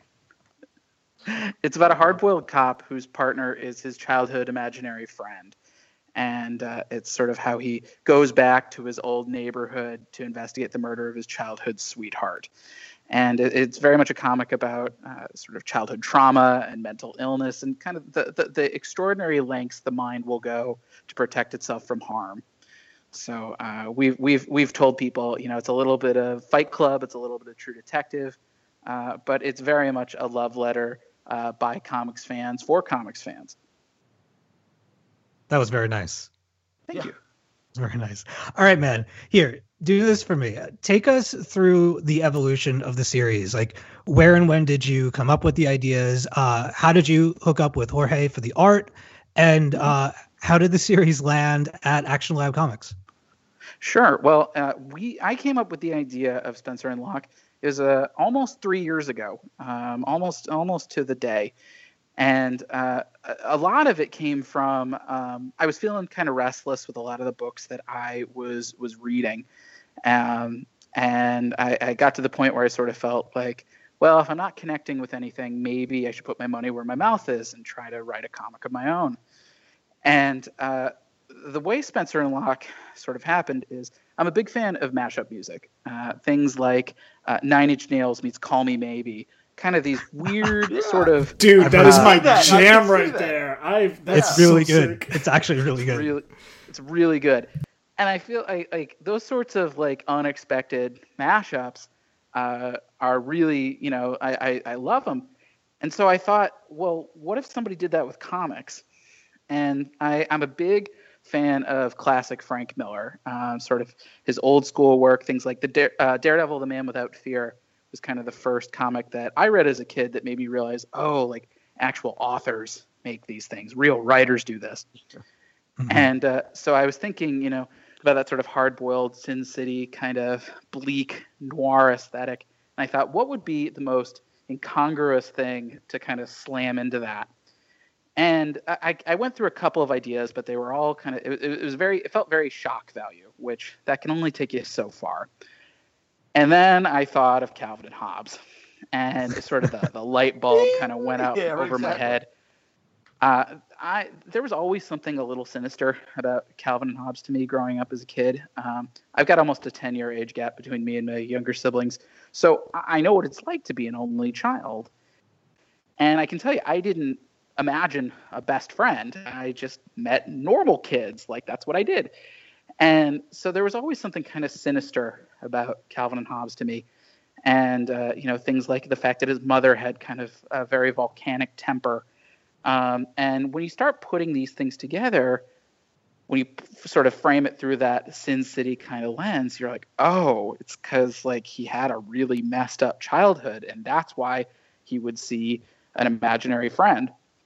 And so I thought I tried to kind of extrapolate that. What would uh, that look like as an adult, and uh, sort of having that as a hard-boiled cop who he might think that it's him and his trusty partner investigating, but it's just him, and that that sort of ratchets up the tension in a lot of our scenes because, you know, poor Locke, he thinks he's he thinks he's got backup, and uh, no, it's just him. It's all him. Mhm. Uh, so, uh, you know, going on to your question, you know, how I, I connected with uh, my artist and co-creator Jorge Santiago Jr. and our publisher Action Lab. Um, I, I, you know, I looked to Justin Jordan. Actually, I kind of took a page out of his playbook. Um, he talks prolifically about behind the scenes on comics, and I've always thought he was a very smart guy. And I think the smartest thing he ever did was for his first book teaming up with somebody like Tradd Moore, because Tradd, I mean, he's the moment you saw his first pages, you're like, that guy's A list. Mhm. And uh, so I, I read up some interviews from Justin about how he and Tradd got together and how Tradd was a graduate of the Savannah College of Art and Design. And I said, well, if Justin Jordan can find somebody great from one of the comics art schools, I'm going to do that too.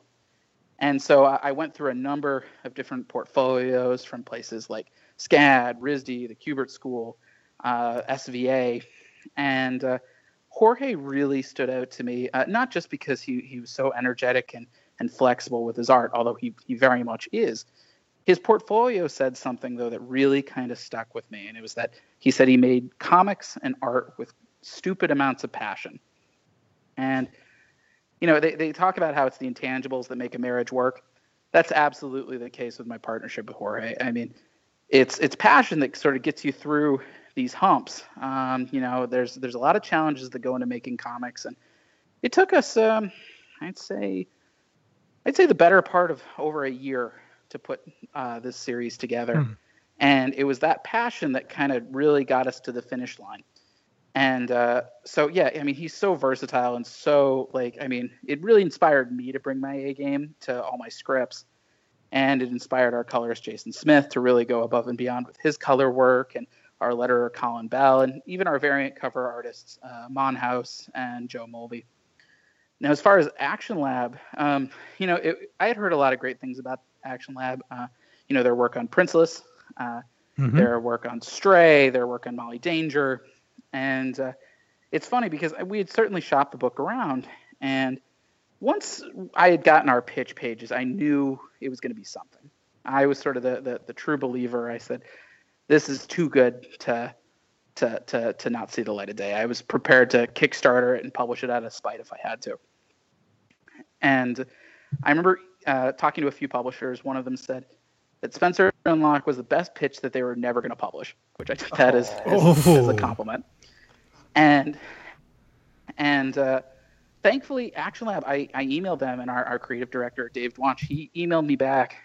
Want to say it was an hour after I sent in our pitch. I mean, a lot of that was sort of the right place, right time, but it also it just it speaks to Dave and Action Lab in general, sort of their their the fact that they recognized our value and that they were really willing to take a, a, a risk on a pair of unknown creators uh, playing with really what was some comic book dynamite. Um, we could have really kind of blown our fingers off at any moment. And it's it's really a testament to Action Lab that they trusted us to tell our story the way that we needed to tell it. There was no interference or any sort of uh, uh, rules that they said we had to abide by. They just said, tell your story the way you feel you need to tell it. And uh, so it was a fantastic, uh, a fantastic place to have uh, both Jorge and I's first published works. Um, and we, we couldn't be happier with the, the way people have been responding to it. Right on. That's awesome, man. That's a hell of a story. Yeah. Thank you. Uh, Bob, you have a, a question or two, don't you? Oh, a- absolutely. As a huge Calvin and Hobbes fan from back in the day, that's, that's I, I'm sorry, that's a horrible phrase. I'm old, so I read it when it was new. why, Yeah. why couch it in crazy language? There was so many wonderful little touchstones. Whether it's Mhm. background snowmen, and we've got Susie and the teachers and whatever. How much Calvin did you reread in preparation for this, or is it stuck in your frontal lobe as it is mine that they just would, would flow out if you began thinking of it? Hmm. So you know, there were certain touchstones that that came to me, you know, at the get go.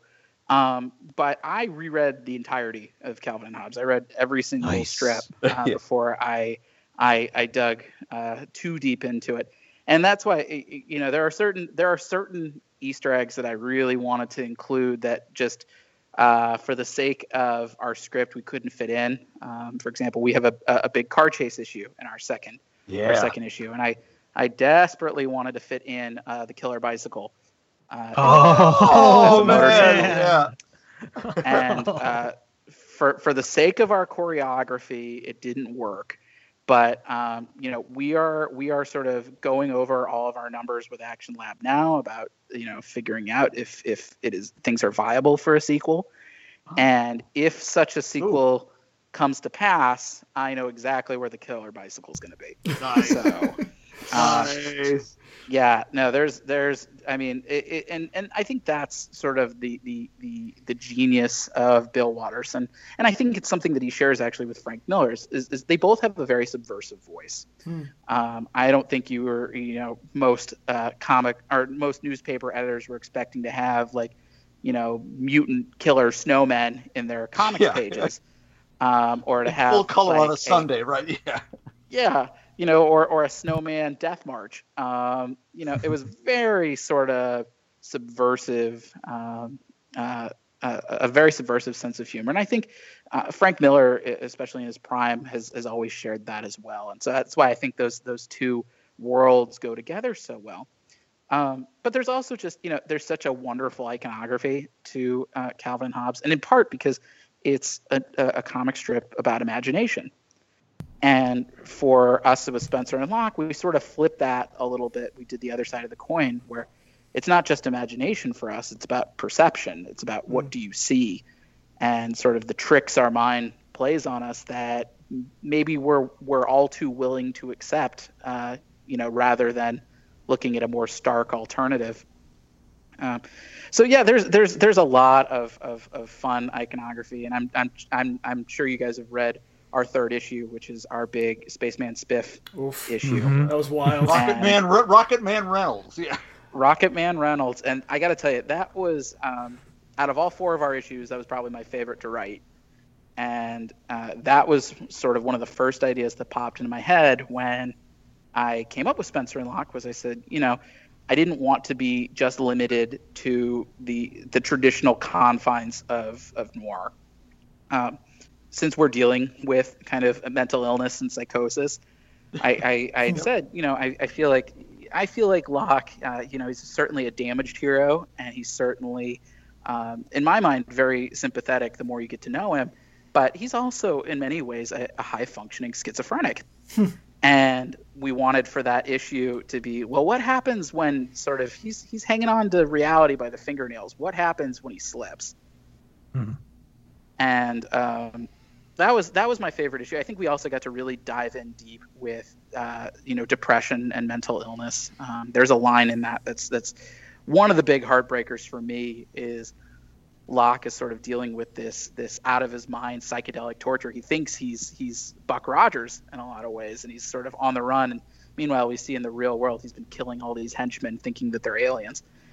And he he yells at one of them, "Why are you doing this to me?"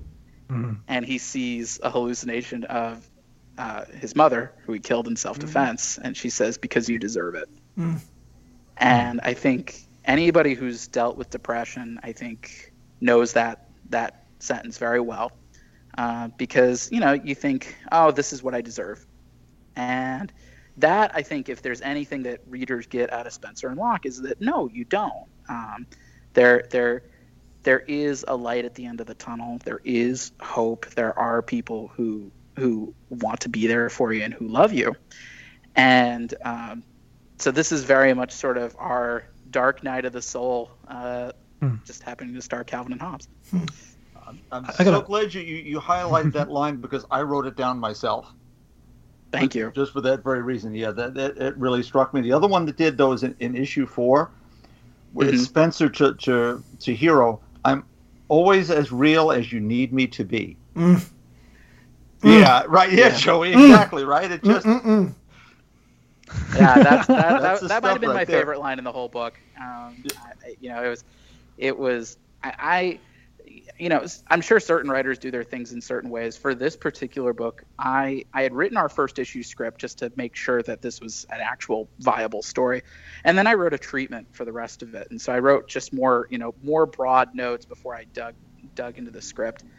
And uh, that scene was not in the original treatment. That was sort of um, that came very quickly at the end, and I just thought, oh, like I wanted to see a moment where um, where Spencer interacted with Hero, and and I, Hero being Hero for those who haven't read the book is uh, is Locke's daughter. Whoa, whoa. I know Spoilers. spoilers, spoilers. Um, he, he, he, he, he, he doesn't know this, and actually, when I had written the script originally, um, and Jorge thankfully uh, nudged me out of this direction. I had originally wanted her to be drawn in that old flashback Bill Watterson style, um, and he quite rightly told me that that would look goofy and dumb uh, in the context of a, of a real world noir situation.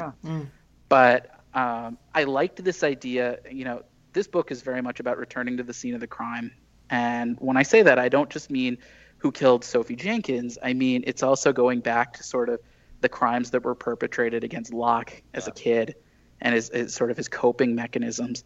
And with that in mind, I, I thought it was very important to have sort of the cycle.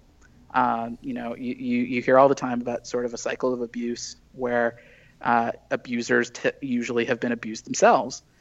And I think that's the important thing for Locke in this story is that he he wants to break the cycle and he can't stand having something bad happen to a child knowing everything that's happened to him. And Amen. so I so I wanted to sort of have um, have that spirit of of protectiveness, which is which is Spencer's imaginary friend. I wanted to sort of see what that would look like going down the lines, um, especially if you know if mental illness, if it's a genetic thing, Right. uh, you know what's to stop Locke's daughter from having the same sorts of flashes that he does. Uh, Um, it's a powerful moment in the book too. Thank you, thank you. And I feel like if we are able, if we're fortunate enough to be able to tell sequels with this, and I'm, feeling very hopeful at this point, um, Hero is is going to play a big role in in, in, in Locke's overall arc and, and development and evolution because you know this is this is a guy who he, he lives in his childhood scars in a lot of ways. And his big question is can he transcend them and I think that's there, there. There's no. It's no coincidence that we named his child Hero, um, and it's it's because she's every bit as uh, a redemptive force for him as anything else he could come up with. Wow. On, on on that name front, I'm going to jump in real quick, Steve, and then you're Yeah. good to go. Go for it, Bob. As obviously Mr. Watterson did all those years ago, you've named your lead characters after famous philosophers. Yes. So when Spencer mentioned survival of the fittest, and it was Herbert Spencer who coined that phrase back after he had read Yep. Origin of the Species, Mhm. it, it's it's powerful stuff. Because Thank it, you. then I- it, it, right, it is about how you overcome Mhm. those limitations. How- So that that was obviously on purpose, but I mean with a real force within the book itself. Well, thank you. I mean, you know, I mean, some of this it was was by design, and some of this was just happy accident. Um, a lot of times when I come up with names, uh, I sort of I, I, I, try to sound it out in my head almost as a stress test. Is this a character's name that I would enjoy reading for 88 pages or however many pages? And and, and I, I view a lot of writing like this is it's a marathon.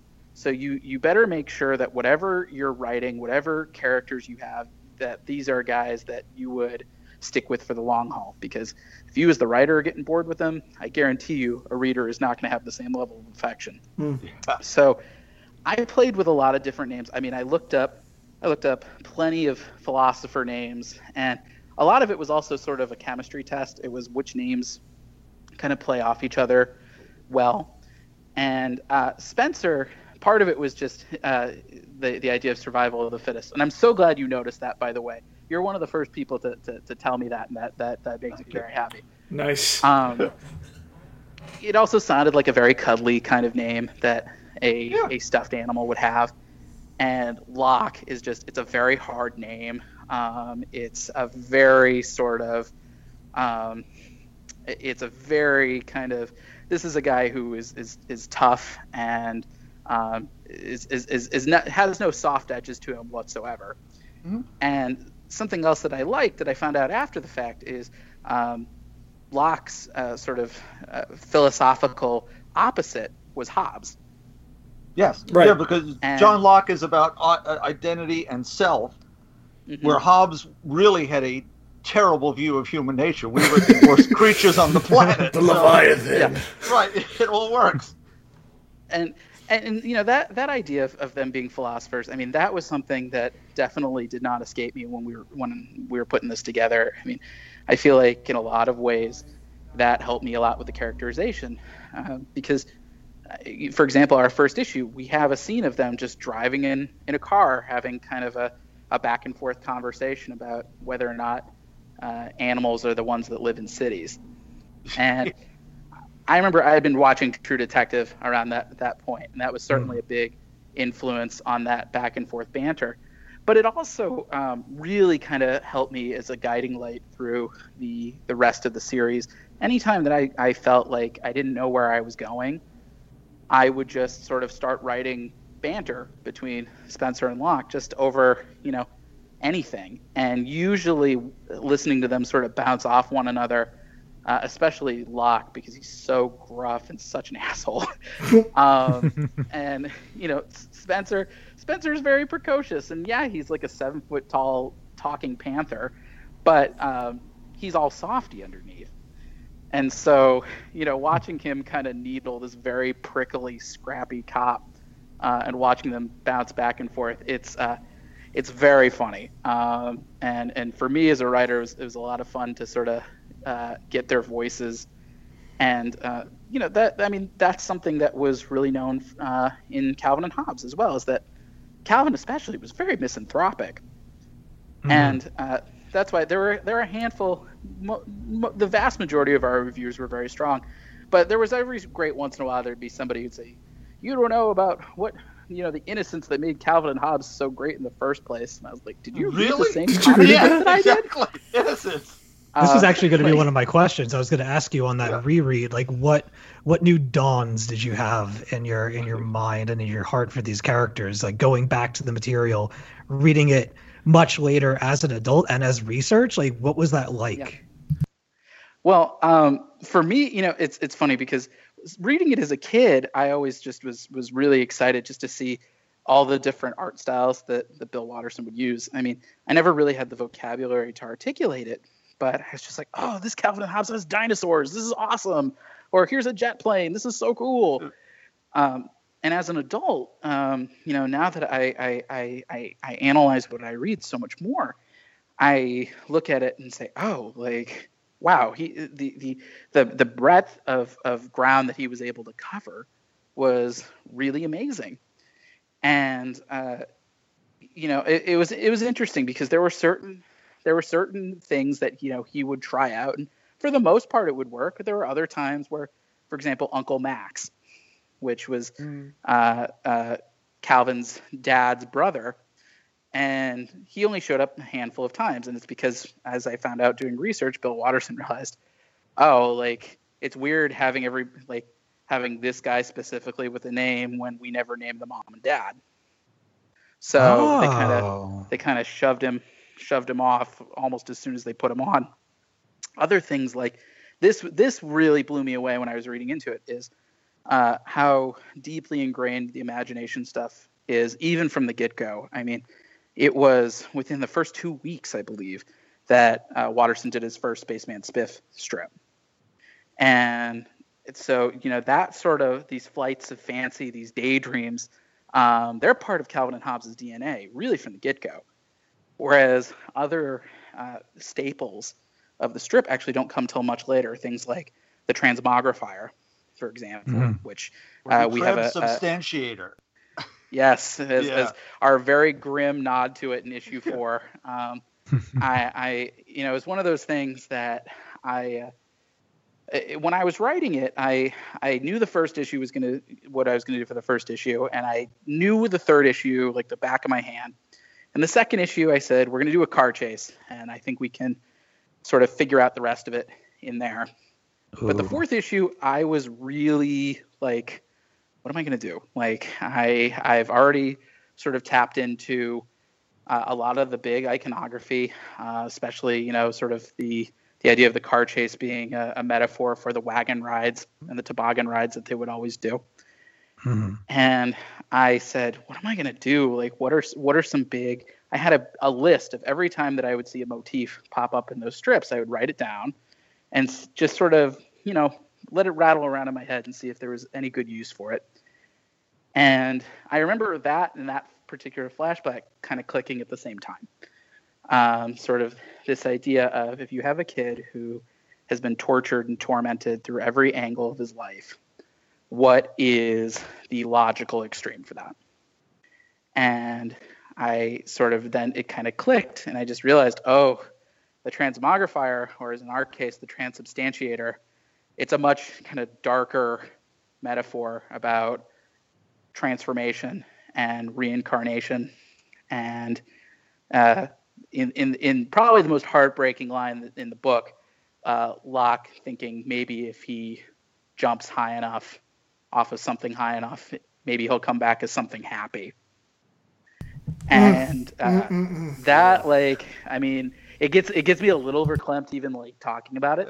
Um, I feel like, you know, it's it's it's it's it's the sort of moment that I think anybody with depression, uh, with serious depression, I think is is probably empathized with at some point. And the fact that we could have Spencer sort of say, "Don't do this." Um, you know, I I wouldn't want to live my life without my best friend, just as as you are. I think that's you know that's that's a that's a powerful moment. I think, and I think it's one that anytime anyone's felt alone, I think everyone's these those are the words that I wish I would have been told if you know when I've felt alone. So, uh, yeah, I mean that like that was that was kind of a, a late stage. Um, it's funny because uh, looking back at the treatment, I'm looking at it right now. Uh, you know, our first issue is fairly detailed, and our second issue pretty bare bones. Our third issue also not a ton. I think it was like one paragraph, and then issue four, it's like this giant paragraph. Like I really kind of hammered out every single step of that last issue, um, in, in a lot of detail. So I, I think, yeah, I mean, just going back to your question, I, I think that's the beauty of a strip like Calvin Hobbes is there's he used Bill Watterson used so many different angles to tell so many different stories, and at the same time he didn't spoon feed you with it. Um, he left so much up to your interpretation. I mean, I think that's why he named his characters after philosophers, and that's something that we tried to do with this book as well. Is um, we wanted to, to to leave it to the readers to have their own experience with it. And um, I think I've heard lots of people give lots of different reads to it, and I think they're all valid. Um, and that's sort of the really gratifying thing about this book for me is uh, watching readers have their own takes on it. hmm Um, in regard to the writing process when you were working on this, writing scenes for both characters where only one of them actually exists within that space. What is it? What do you, what do you like? What kind of mindset do you have to get in to write scenes like that? Do you have a process that you use? Yeah, I mean, well, for me, a, a lot of it, um, and I think it was particularly helpful for this book because, uh, you know, noir works so well with narrative captions. It's not something that works in every genre, but Mhm. for a first book, I think it was very helpful. It was a little bit, it was a little bit like training wheels for me, where, um, you know, I could just kind of practice writing down different types of lines to see, you know, different types of jokes, try to see if I could punch things up um, with these particular characters' voices. Uh, the the benefit of a series like Spencer and Locke is cast wise, it's pretty intimate. Uh, I you know, there's probably a at most a half dozen characters that have actual speaking roles um, that, on. that we actually need to know beyond being a, a, a henchman that is going to be killed at some point. And uh, so, so for me, really, the bigger challenge actually was writing scenes that uh, Spencer and Locke were separated. Hmm. Um, you know, having the two of them in in a panel together, the the the banter, you can you can sort of play. You know, you, you, I'm sure you, everybody has a, a friend that they just they just argue with nonstop. They just like Huh. pick at each other over nonsense. Uh, I certainly have plenty of friends like that where we'll just debate over like whatever comic news just came out this week. I mean, um, and and uh, so that um, or you know watching for example you know i mean anybody who has siblings for example i have i have three younger siblings and so Mhm. if it's not me giving them crap uh, it's each other giving them each other crap so uh, you know after a while you can kind of pick up that rhythm of sort of the the, the back and forth um, having them apart was a challenge for me um, only because i think what works about spencer and locke uh, and it was something that that we did a lot of rewriting to to get to is I think it, there's a balance at the end of the day. Um, it's certainly a bleak book, um, but I think we we always try to inject it with a, a sense of humor before it goes too far off the rails.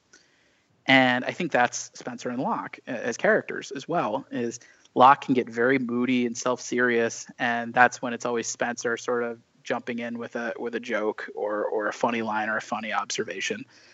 And uh, so you know those two kind of I think help keep the tone of this script on an even keel. It was the it was uh, the issues that they were apart, um, parts of issue two and definitely all of issue three. Those were the big challenges for me. Was sort of being like, okay, how can I keep the the script from getting too depressing, and also like how can I make sure that both characters get enough spotlight when they're not in the same room as each other.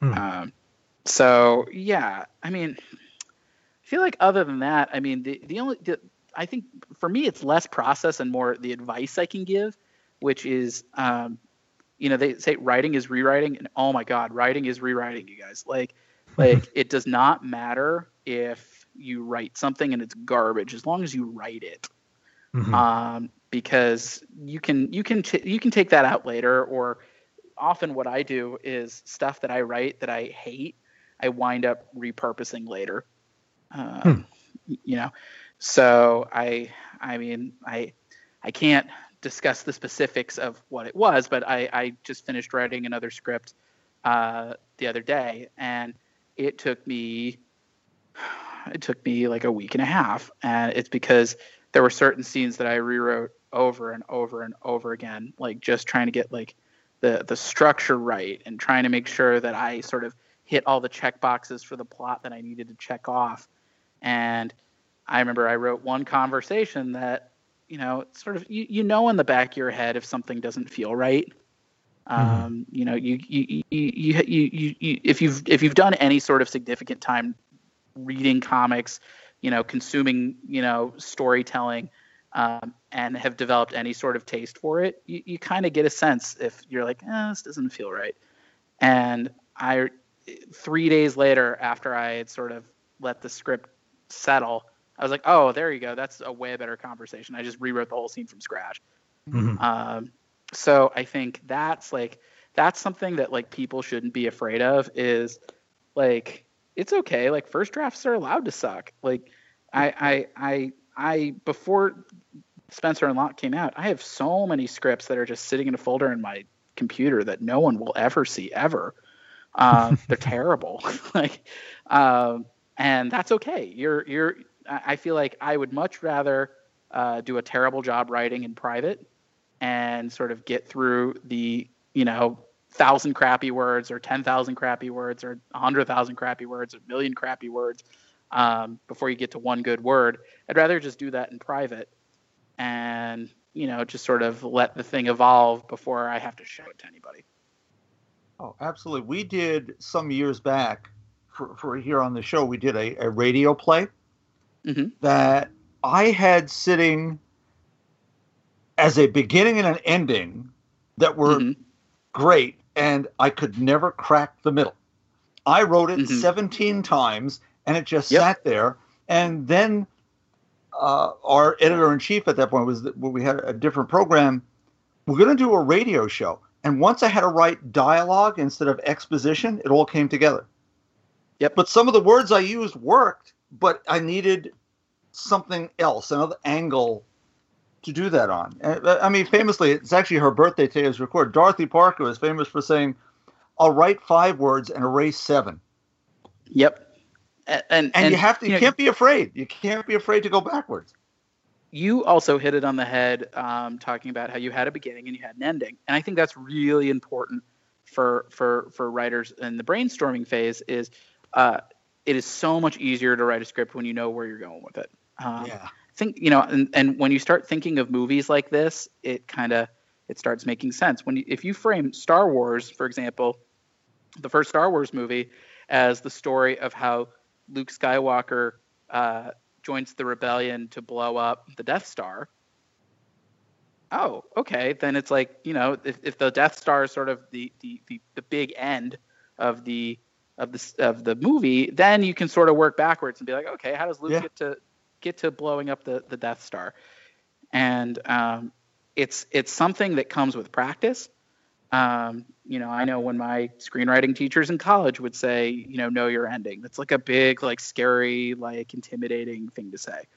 But think of it like a road trip you know? Uh, most people have a, a set destination of where they want to go before they start driving and yeah they might hit a whole bunch of detours along the way but they know where they're going or if you're cooking for example you know what you're going to cook you know you, you know you want to make a chicken fajita or something What can Um, I add to the chicken fajita? Right.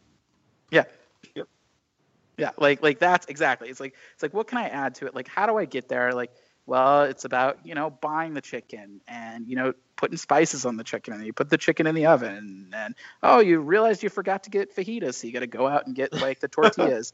um, you know, and oh no, you come home and like the oven's on fire.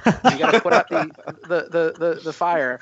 Um, and then oh hey, like you're cutting up onions and oh you just started crying. You know, like it's all these like little detours. But at the end, it's the story about how you made a fajita and ate it. Um, you know, or like you know how how you like made a fajita, but like you know at the cost of your family. Um, like that's sort of that's really storytelling in a nutshell. And I think uh, something that I I feel is very important for your listeners to know is that if I can write a script, I promise you can. Um, I don't. I, I think so often there's this this idea of making writing so mysterious and magical, and and I think it's it's kind of gatekeeping in a way. Mhm. Um, I feel like writing is a craft, just like making a chair is a craft. Um, anybody can learn how to make a chair. You just got to practice at it. I mean, and there are certain things that make a chair a chair. You have something to sit on, and you have something that connects that thing that you sit on to the ground, and maybe you have a back to it. Um, but with those sort of very loose guidelines in mind, there's a lot of different chairs. You know, uh, I'm sitting on a red leather love seat right now. Um, you know, there's a, a white uh, couch across the way from me. Like, you know, what's the material? What's the length? You know, is it a stool? Uh, how many legs are on the stool? Is it sort of, you know, more of a, a, a tripod kind of thing? Um, you know, that's that's sort of what telling a story is like. But I think if you sort of demystify it and look at it like, oh, it's just it's a trade, it's a craft, and anybody can do it if they put the time and energy to studying it and then trying to just practice it on your own. Mm-hmm. Uh, that's perfect, David. Right on, man. see- yeah, there's a, there's a documentary about Harlan Ellison called Dreams with Sharp Teeth, Hmm. and he he uses basically the same phrase you're talking about. It, it's a job, and you Yeah. go out there and do it. And he said the question he gets more than anything else is, "Where do you get your ideas?" And Mm-hmm. Mhm. his stock answer is, uh, "I buy them from a factory in Poughkeepsie. They ship them out to me in a box once a week." It's like Yeah. you sit there and you work at it. And Yeah, you fly and- things around, and some don't work, and some do, and then you craft the ones that don't, maybe, into something better. Yeah, absolutely. And I think so much of it's also, you know, it, it's it's it's what can you put into, um, what can you put into uh, from your own life into uh, uh, into a script, And uh, you know, I, I've certainly had my times where I've been depressed, and my times where I've felt hurt or felt alone or lonely, um, or felt heartbroken, um, or felt betrayed, and a lot of that went into Spencer and Locke. Um, you know, or uh, you know, there's there's one script that I'm working on right now where um, it's all about commitment and it's uh, you know it, it deals a lot with like a, a prior relationship that I had. Um, you know, it's sort of you take these kind of moments in your life um, that I think a lot of people can relate to. You know, your first kiss. What was it like to get your driver's license? Uh, you know, did you ever have a pet that you loved, who you loved playing with, or maybe a pet who died?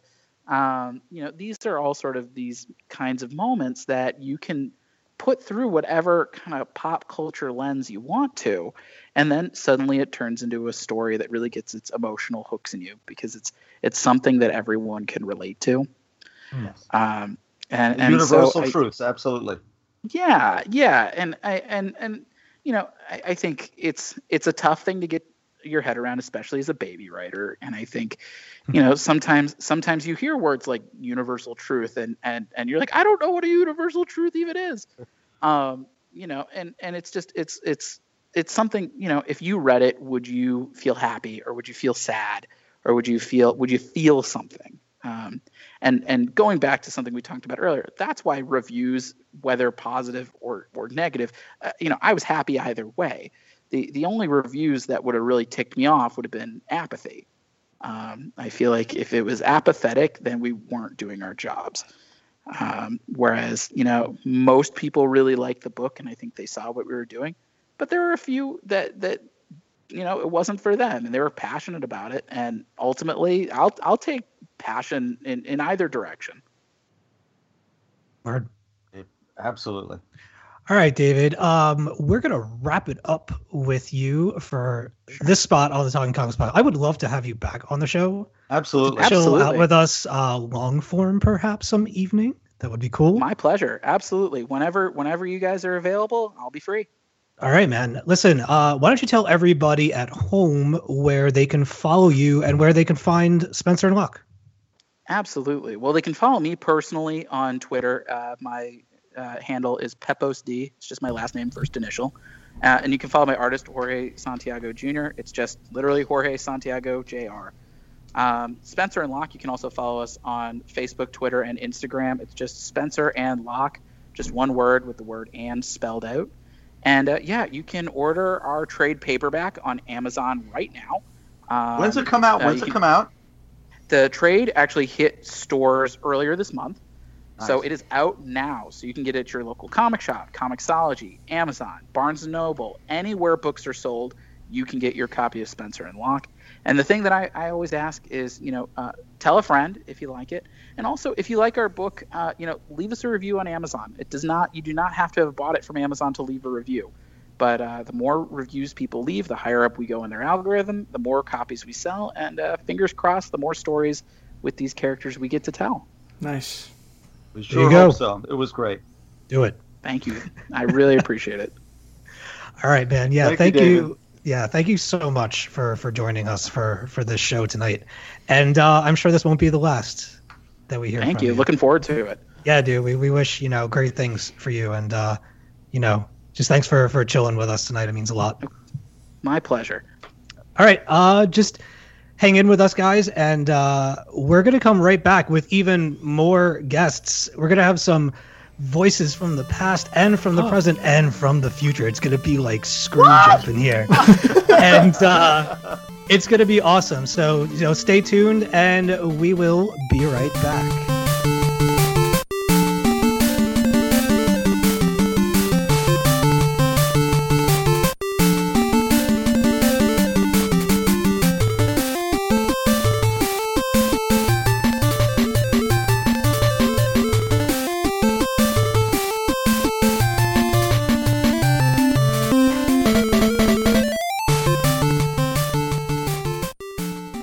Hello, everybody. We are back, and we've got some more people in the house to help us celebrate our 300th show. I'm going to say that every time we come back because why the hell not? Exactly. We exactly. Drink it in, man. We have a couple of familiar voices. We have Eisner Award winning author, for if I could say that now, Professor Carolyn Cocca. Hello. Success has not changed me at all. Wow! Posh Carolyn, I love it. And Hi, everybody. She's got her pinky up over here. Oh, you said something. Okay. Uh, you guys, we also have the Furiosa of Follicles, as Bob had come up with.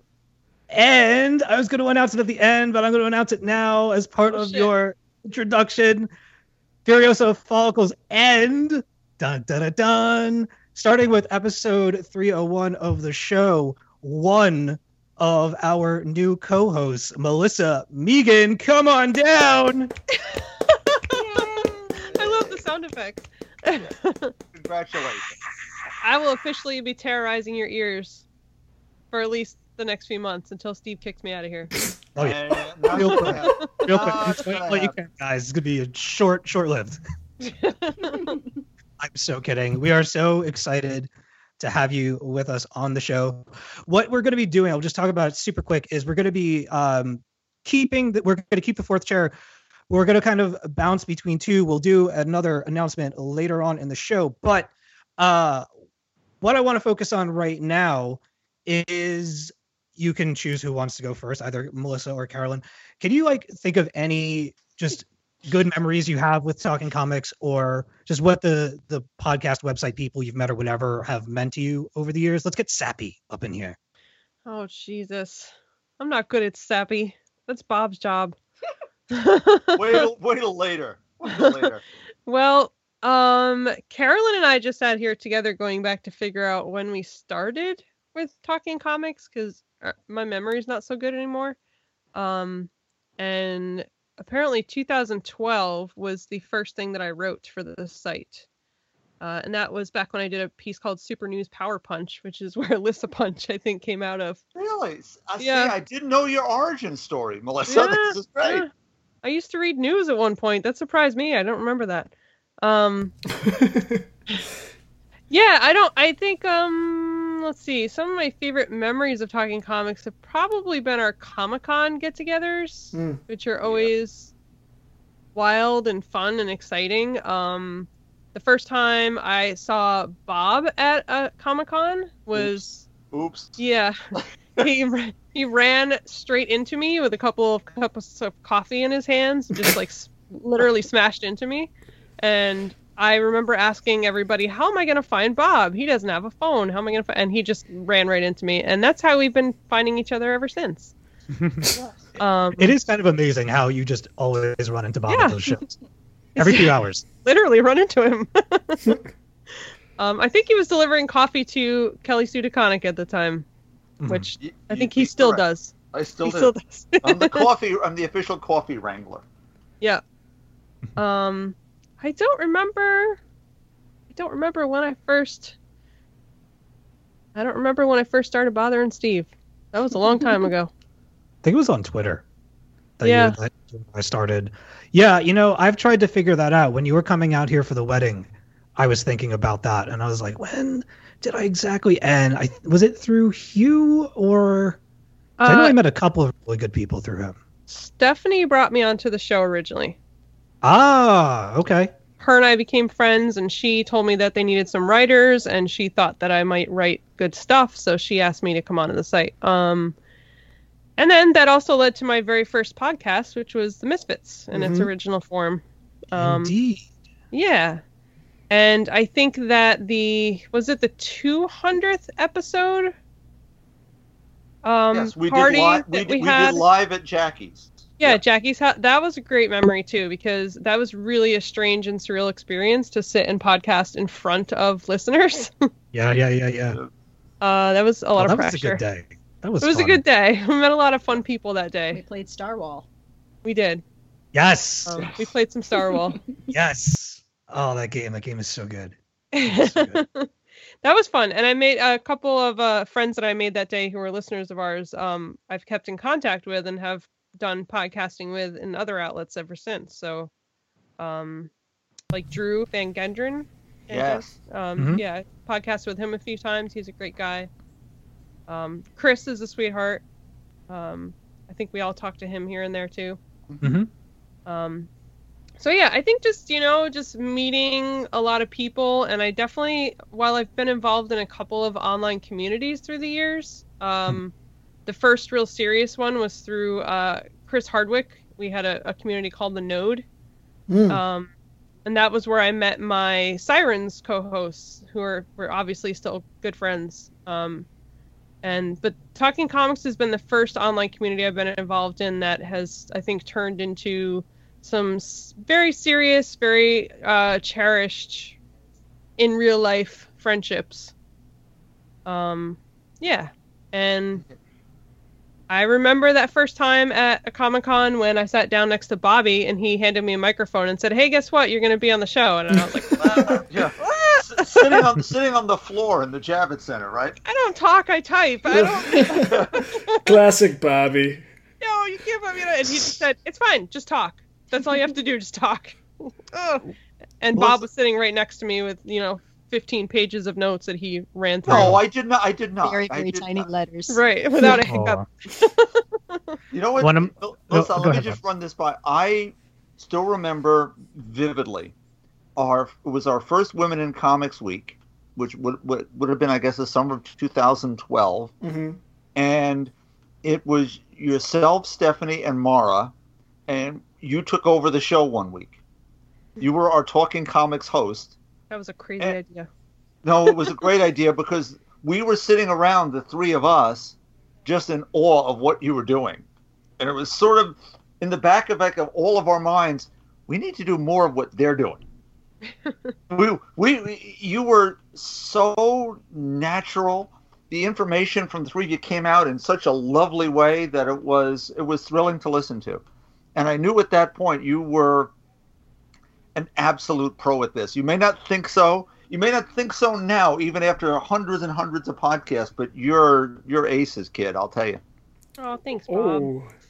Ooh. I felt like a Go little, get him. little chill up my spine on that one. That was good. And how about you, Carolyn? What's uh, would you share share a little bit with us about your talking comics experience? It's been a, a long road. A long road, yeah. I, well, as Melissa said before um, we started talking to you, we were talking to each other about our origin stories. And Melissa's is before mine. So that article that she mentioned that she wrote was February 2012. And mine started with an email, actually, um, because I, at the time, the spring of 2013, was writing an article about Wonder Woman. And I ran across a petition, an online petition, to get rid of the new 52 Wonder Woman and uh, to bring back old classic Wonder Woman. And so I emailed, I guess, podcast at talkingcomicbooks.com or whatever it was then, and said, That guy Bob on your show, which I'd been listening to for a few months, I think that guy Bob would like this petition. Can you make sure he sees it? And then the next thing I knew, I got an email back from Bob that was about 35 pages long. I was gonna say you did get you got a, a novel. Novel as an email. Classic Bob. that was all about Wonder Oh, Woman. And so, yeah. so this was April 2013, and we started corresponding back and forth. And I I guess, I think I sent him the article that I was working on in mm-hmm. draft form because then when it got to be July, he asked if I wanted to be on the Wonder Woman roundtable. So this is all very easy to look back now and be like, well, yeah, that really went somewhere. Me writing about comics, but at the time, I showed up at Bobby's apartment in a Wonder Woman T-shirt. I was so nervous. I was like sweating my ovaries off, and I and uh, I'm sitting at this table, you know, with like tiny scrawled notes in front of me with um, Bobby and Steve and Bob. And uh, Greg Rucka on the phone, and Dr. Mara Wood on the phone, and the great Trina Robbins on the phone. And I just thought I would die of nerves. um, and so that was the first of uh, something like 20 podcasts that I've done, either Talking Comics, this Talking Comics, or Talking Comics Presents, or Misfits, That totally shows up my level of pressure that I was under the first time I did it. or thank you, thank you, thank you for recognizing that. Um, and book club, because so we did we did that Wonder Woman roundtable, which really is a fantastic memory. But then um, it was that winter that we started to do book club, the video book club. Mhm. And remember, we did the Killing Joke and Winter Soldier. Yep. Uh, Days of Future Past. I that was before. Yeah, yeah, I think that was just you two, wasn't it? Days of Future so. Past.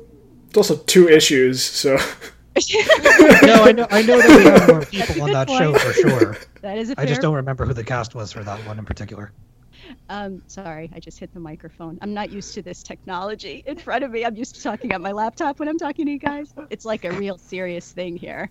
yeah. Um, well, wait, you have an Eisner wait, Award now, so you gotta. so since that time, I have continued to write about comics, and uh, I've continued to be on podcasts. But but um, I really feel like thank you for mentioning the Eisner stuff. Um, I I am That's no big deal. Yeah, please. total still still doesn't really quite seem real but i can honestly with whole heart say that there's no way on this earth that i would have won that award without talking comics. Because number one here's little old me writing this email like hey that guy bob should look at this petition. And then for whatever reason you all trusted me enough to be on this wonder woman roundtable that i did not feel ready for and i probably wasn't really ready for. Um, but from there when i started writing not in academic journals that's a different thing but when i started writing my book i really thought really hard about talking comics listeners. And i thought i have to write this. I don't, don't get me wrong. My book is still dense. I know it's dense. I know it's academic. But um but i rewrote it and rewrote it and rewrote it because i wanted to make it accessible to the people that you guys were reaching and continue to reach and that became really really important to me to write something for the community that would be useful so uh, i want to thank you for taking a chance on me and continuing to have me in the family Oh, it, it The pleasure is our all pleasure. ours. Yes, absolutely. You've given so much to what we do. We play it being being erudite about these things. Our our our, our knowledge is broad but kind of shallow. Yeah, I don't know how to And- read, so it's really it's tough. It's those pictures, Joey, hopefully none of his students are listening right now I know. I tell them first day. Carolyn's been hiding that Eisner from me ever since she moved here. You haven't seen it yet. You haven't held it. No, she's hiding it from me. No, it's Oh. it's because when we the day before. oh, so I live in New Paltz now. Hello, New Paltz. Hello, I- Newport. I only live a few minutes away from Melissa. I no longer live on Long Island. Um, when the day before we moved, we packed kind of all of our most fragile stuff in a car and sent that car with my mother to my mother's house. So, like our instruments and various things. And I hadn't unpacked the Eisner from ha- because I moved the day after I got home from the Eisners. So I hadn't unpacked it. So it was at my mother's house. And then I didn't arrive to the house I moved in for a couple of weeks. It was, it is actually at my And- house now. and I forgot to show jokingly it to you. I sent her a text the first day she moved in. I said, "I'm not coming to visit you unless I can take a selfie with the Eisner." That is true. Yeah, That is true. exactly. she said, "It's not here. I swear." Please visit me. It's heavier than you'd think. It is heavier than you think, and the globe actually spins, which is cool. What? I didn't know that. There's yep. a scoop. Fantastic. Uh, and, listen, and clearly, oh, that night would not have been the same without um, Steve and Mara and Matt. did you like our, our whooping and hollering? yes, definitely, of course. felt like the most obnoxious person in that audience that night. We were so happy for you though, and you know, of course, still are. It, it's such a it's such an amazing honor to, to to have been there and watched that happen. You know, as it was going down, it was it was just a very elating experience. I was talking to Bronwyn about it um, like last week or something. I was like, "Do you ever like feel a ridiculous amount of pride for somebody and like, it has nothing to do with you, but you're just like stoked as hell?" And she's like, "Yeah, it's called pride." And I was like, "Well, I feel that for Carolyn." But what but what I but what's important that you know is that it, it does have something to do with you. It has something to do with all of you, and that includes everybody listening too. All right. I'm gonna well, cry again. Before we all outline. fall apart, uh, I hate to cut this short, but we, we do Uh. have other guests, ladies. From from me, from Bob, from Joey, Bobby, and then every everyone everyone else at Talking Comics. Talking Comics is better for having you, and we love you and we thank you for for everything that you've ever given to us, whether it be friendship, content, and beyond. You're you're Oh, too thank incredible. you. And Melissa, we can't wait to hang out with you more. By the way, I made a mistake. It's not episode 301, it is 302. so, So don't be waiting on that phone call next week. yeah, I correction for that. But, I just uh, show up when you tell me to, Steve. all right. Yeah, that's right. Boss man. I mean Bobby. I mean Joey. Hey man, Hey. show up whenever Somebody you will want. tell me when to show up. If it was me, I'd be like, "Hey man, let's party all the time. It'd be great." No matter what, I'll be back. Indeed. Well, Absolutely. Carolyn will be back as well, as always. Mm-hmm. And uh, so we will bid you adieu for this evening. But yeah, thanks. Uh, thank you so much for coming on to, to hang out with us. This has been amazing. Thanks so much. Thank Means you. Happy anniversary. You. Party on, Yeah. dudes. See you soon.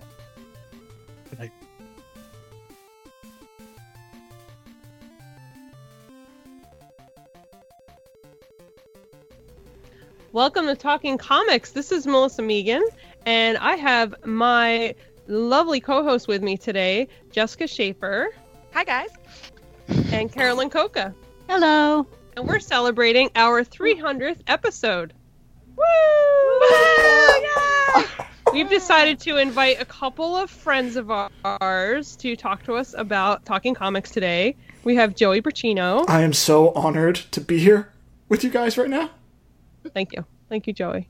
And we have Bob Reyer I'm I'm shocked that you'd even ask me. and this dude, Steve.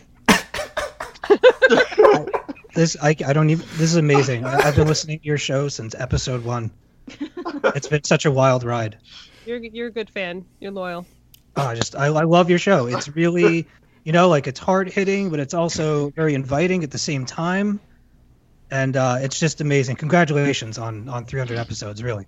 Thank you. Thank you. Thank you. We've worked really hard on it. Oh, I can tell. It Yeah, it's shows. been tough. It's Okay, guys. Tough. Party hard. Have fun with Jessica. We'll see you later. Good night. Good night. Hey. Jess, Hey. you will be joining us next week for episode 301. All new, all different. All different, all now, Talking Comics Rebirth. Yeah, man. the talking comics.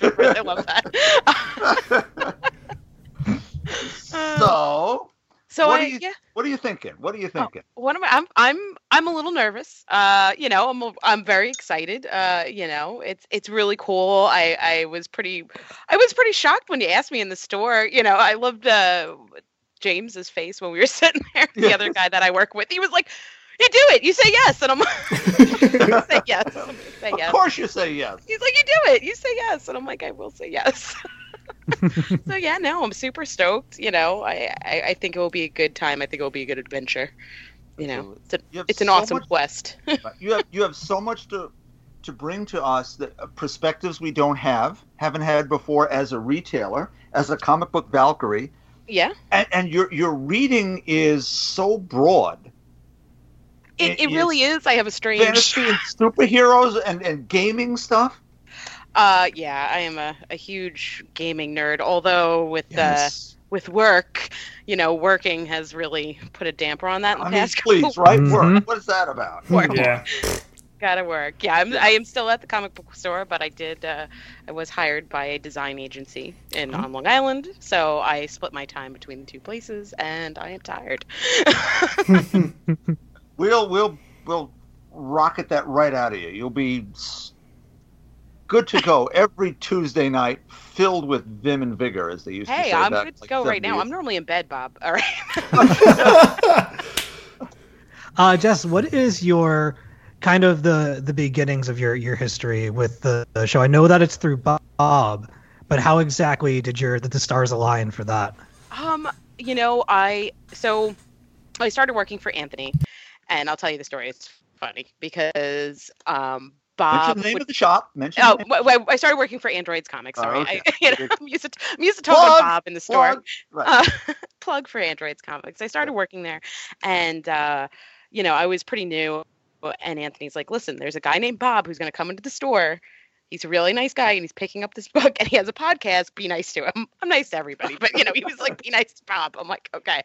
so Bob came in, and naturally, it was not hard to be nice to Bob. I was like, oh, I'm like, you know, like I'm expecting like some like hard ass to come in, and it's Bob, you know.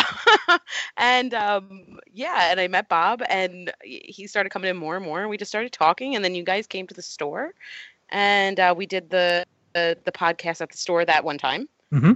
and uh, we had a blast doing that. That was a great time. And then uh, you know I came back and joined you guys the last time, and uh, now I'm here. And I talk to I see Bob every Sunday. He comes to visit me, so that also helps. Yes, it does.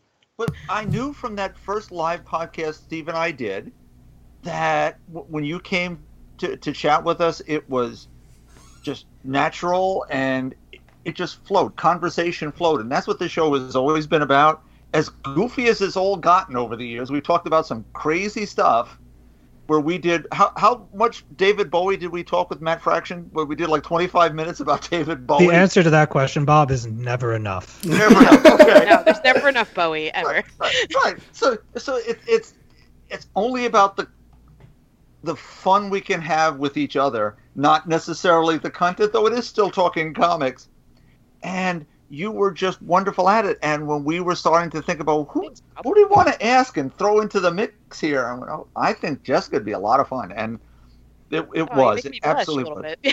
Oh, no, I'm so happy you said yes. I have to say, when I, I came into the store and there were other people there, it was uh oh. It's like I'm proposing marriage to someone in front of a crowd. Bob, it's okay. They already know we have a thing. All right? they know you come to see me. and that you're already married to a, to a, a great fellow. He's okay but- with it. He's fine. Okay. He's good. I'm your work husband in a You're- way. yeah, exactly. Right, uh, yeah, okay. Talking comic scandal. Oh boy. Dun, dun, dun. Yeah, no. Confidential. I'm like, yeah, Bob came hang out with me. He's like, oh, how is he? He's good. I'm like, yeah, he's great. You know? Don't worry, he's fine. There you go. Yeah, no, I mean, it does help that we do. We, me and you talk uh, often together, so it's not, you know, it's not uncomfortable for me. And I've, I've met Steve. I've never met Joey, but I would love to one day. Yeah, maybe, yeah. Um, Comic Con. Comic-Con, maybe. We'll do an after party. I'll just come up to androids. Whatever. yeah, Yeah. Yes. Sunday, It's come hang that out with. Bob. It's not that We'll far. get drinks after. There's a great burger place across the street where you can get a sunburn. Yeah, just gotta yeah, bring, bring a hat. And maybe uh, maybe we could do that down the road. I'll fly out and we'll, we'll do something from the store again. Yeah, Yes. Yeah, cool. Oh, that'd be great. Yeah, All that would definitely be cool. live at Androids. Yeah, Yeah. yeah, no, I'd love to do it. Um, unfortunately, like I said, I could. Oh, I could do Saturday. I could do Saturday or Sunday with you guys, but that's. I'm only there at that time now. It makes me sad. It was hard. It was hard to like, you know, I've never had to to somewhat leave a job that I liked. You know, every job that I've ever left was terrible, and I was like, thank God. And uh, that was yeah, it was rough. Hmm. Uh, I had a job once. I actually I left at lunchtime, didn't come back.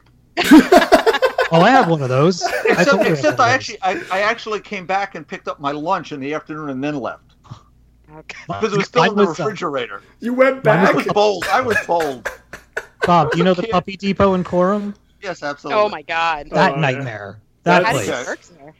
I worked there just for like I think two and a half hours. I, yeah, I, I don't. I don't blame you. I was disgusted. They literally gave me a smock and then just walked away. And my job was to walk around and get to know get to learn about the dogs. So I walked around the entire place. There were no cards, there were no breed names, there were no names of the animals anywhere. It was just this this terrible hellhole of a Oh. you know dog sale place. It closed down. It closed it, down. It's clo- it opened again, but it closed down again too. Right. It took way too long for that to happen, but yeah, that that that place is uh, a sewer for. I, Yeah. I have terrible memories of that because I love animals. I, I love dogs, and that just that place just made me sad. Like Yeah, and you thought you were gonna have so- like a fun time, like I'm gonna sell puppies or I'm gonna hang Yeah. out with puppies and we're gonna have a great day, and it was not a good day. oh, it's my job here, and they're like, "You sell puppies." I'm like, "All right, how do I do that?" Well, you'll figure- you'll figure it out. Anyway, enough about me. Uh, so Jess, I we will we will leave you uh, leave you with this question that I have for you. Uh, you've podcasted before, but joining the show in a in a more regular capacity, like what's going through your mind as you prepare to kind of commit to something? Like, week after week? What are you looking forward to, and what do you what do you hope to get out of the experience? And what are you dreading? What am I? I know. What are you dreading I, well? I am dreading sounding like an idiot on the internet. Okay, that's Never. that's Hey, what I'm dreading. I do it That every week. my- You're gonna be fine. you know, um, that's what I'm dreading. I, and you know, um, I, I'm excited. Like I said, I, I think it's. I find it as a as an adventure. You know, it's like a quest. It's a little. It's a little quest that I took on. You know, um, and I'm really looking forward to just. I, I you know just sitting here chatting with you guys about this, and and I I like to talk about the subject, so I don't think it's that hard for me to do you know and uh and being able to just you know speak about the books that I love or the books that I don't, or you know, I, I know you guys are pretty open with having an opinion, and that's always cool. Um, I don't feel like I have to like curb if you know I even though I know it would make Bob sad sometimes. I think that was the last one we. I was like, sorry, Bob. I know like back Batwoman. I'm sorry, you know, like, but I can still have that opinion. So I yes, think you that's can. That's the idea. All right, uh, Bob, do you have anything else before we hook up with our No, next I, guest? I, I think that was a perfect last question. Jessica, welcome to the Talking Comics family officially. You were part of it unofficially before, but for all of us, we thank you for your service in advance. And I'll see you Sunday, but we'll be speaking to you Tuesday officially. Ooh. Indeed. awesome, awesome, guys. Thank you so much for having me and inviting me to join you guys on, on a regular basis. I'm really honored by it too, as well. Like I was, I was really taken back. I'm like, oh, they like me. like you You know. really like me. It's I'm gonna not gonna go too far into it, yeah. but like growing up as a like semi-chubby nerdy girl, you don't really, you know, you have it was a little rough. So when you get older and you're like, it's okay and people like me, it's kind of cool, you know. It's gonna be awesome. It's gonna be an awesome. yeah, we're gonna have we're gonna have a good time. There's gonna be all, all, all new energy bouncing around the show. It's gonna be a lot of fun. Yeah, yeah, I'm I'm down. It sounds very exciting, and uh, again, thank you guys very much. All right, fantastic. Uh, really quick, Jess, um, where can our listeners get in touch with you if they want to follow you anywhere uh, before you make your official jump onto the show next week? My handle for everything, my gamer tag, my everything is Jarsica. J A R R S I C A. It is my Instagram, my everything. That's been my gamer tag for the past uh, I don't know, 15 years. So that's how you can find me.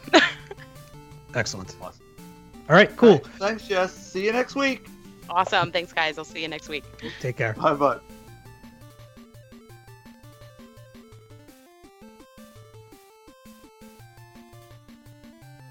Hey, everybody, we are back and we have a very, very special guest with us in the house. We have Dr. Mara Wood. What? What? Hey guys. Hey, Welcome home. Hey, what's up? hey, yo, what's What's up? up? I'm, I'm beyond this up? now, but it's cool. It's cool to be here. Mara, if you could pick any comic book character to be your best friend, who would it be? Oh my gosh, I don't know. I, I I was thinking about that. Uh I don't want it to be someone who's better than me though. Oh, That's impossible. sorry. so Yeah, Wonder exactly. Woman's out. I, I'm sorry, Diana. I can't be best friends with you because I'll just feel inferior the whole time. Oh no, Um, she wouldn't do that. She's so humble. No, but that's the thing. Like Etta Candy feels it, in like some of the older comics and things like that. Hmm. I can't risk that that mental health, you know, liability right there. Uh, so I need someone who's a hot mess. Mm, Someone who just doesn't understand. So probably uh, She-Hulk. nice. Oh, that's a lo- that's a loaded topic around here right now. Oh, okay. I have not been reading. oh, I was just gonna ask you if you've been reading the new run. No, I'm talking like John Byrne, She-Hulk. I'll Mm, take okay. her. Okay, Okay. all right, okay, cool. I feel We, much we can better go already. clubbing. Yeah. Go clubbing. Patsy Walker will Um, hang out. Yes. Yeah. By the way, this question uh, we're doing listener questions in case you hadn't guessed. this uh, this question comes in from Gizmodo and or Sam of Talking Games fame. Nice. She's awesome. She had patience to try and teach me how to play Battle Battlefield, and I'm I'm the worst. Uh, okay, PUBG, whatever you want to call it, Battlegrounds. That's it, not Battlefield. Battlefield's a totally different game. So, uh, Joey, Yeah. I know that you want a certain comic book character for a best friend. Who is yeah. it? Her name is Kate Bishop. Um, Nice. I think we get along really well. We go to the movies, solve cases, get tacos, read by the water. Eventually, eventually, we'd uh, we'd agree that our friendship needed to be something more, and enter into a wonderful relationship and live happily ever after in a bungalow by the beach. And I hate the sand, but I do it. Um, the dog would have the dog would have to go though. Sorry, I can't. That's just not that's just not me. But I feel like our our love would be stronger than the dog. So uh, You know, dog Vixen? also also Bucky I think would be great too. um, and Scott Summers because he's right all the time. But those relationships would be very different than the relationship I would have with uh, Kate Bishop. Oh, what? You and Bucky wouldn't take it to the next level? I, you know what? Now that you kind of like say it out verbally, I, I, I, I ship it. I ship myself and and Bucky, Jucky, Bowie. Oh, boy. All There's right. got to be a fan fiction for it out there. There is now. There is. Joey's going to write it tonight. Yeah, I'm writing it right now. Joey's Cupid. Mm. All right. Mm, That's mm, mm, that's that's a great answer, Joey. I know. I thought about it. Like I didn't actually think about it. I was like, who do I want to be my friend? Kate Bishop, and then we'll grow into something more. Question mark. Question mark. All right. Uh, I will go next. If I could pick any comic book character as my best friend, who would it be and why?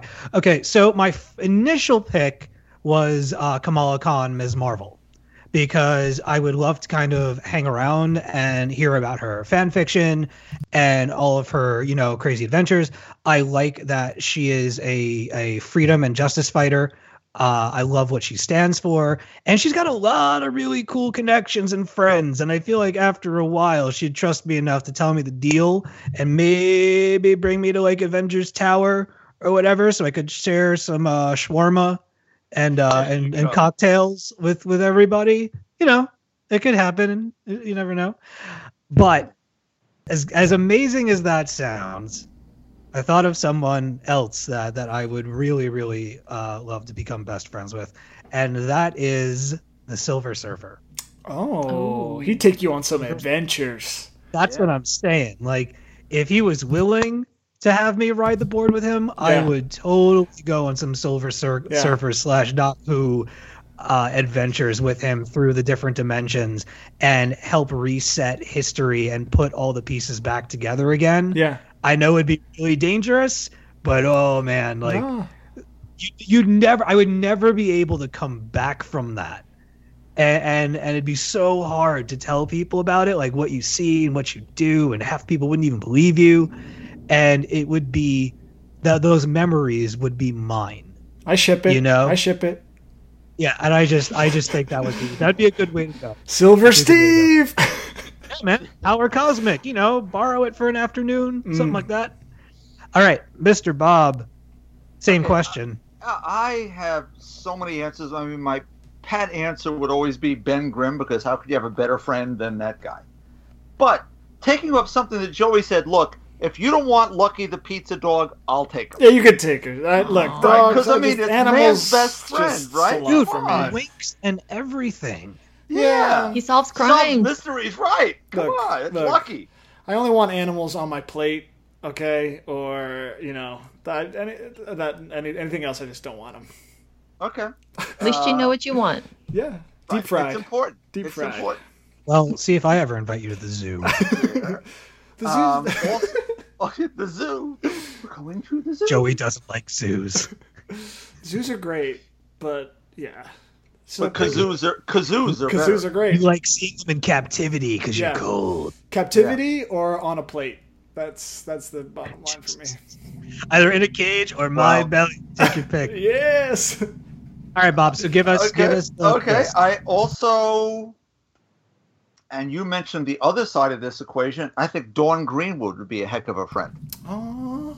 Absolutely. because someone who's uh, as a rather staid person, you sometimes need the adventurous wild side to be the yin to the yang or the yang to the yin. How does that work? I forget which side is which, but either way, It's you, a circle. You complete that. You complete the circle, so that's great. You- or the Mobius strip, as the case may be, with the silver Mm. surfer.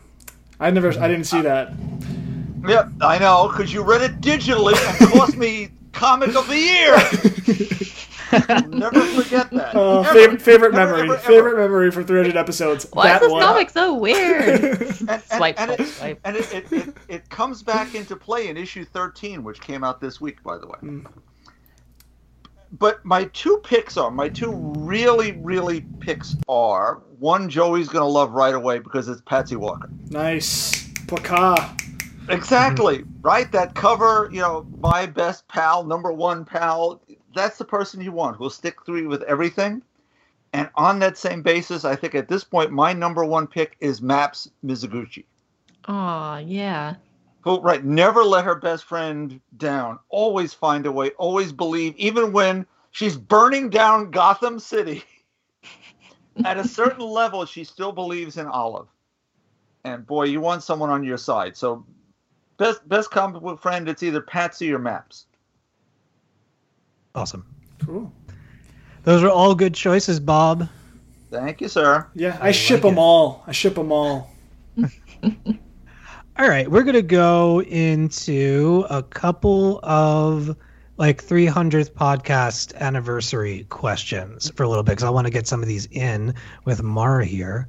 Okay. All right, now John D says it might be hard to remember, but do you have a favorite bit or conversation that never made it to the air? well i've got one of those i got one of those right away All right, Bob, why don't you start? it was our only live guest. We had Peter David, who lives in Patchogue, when Bobby was recording in his, his apartment.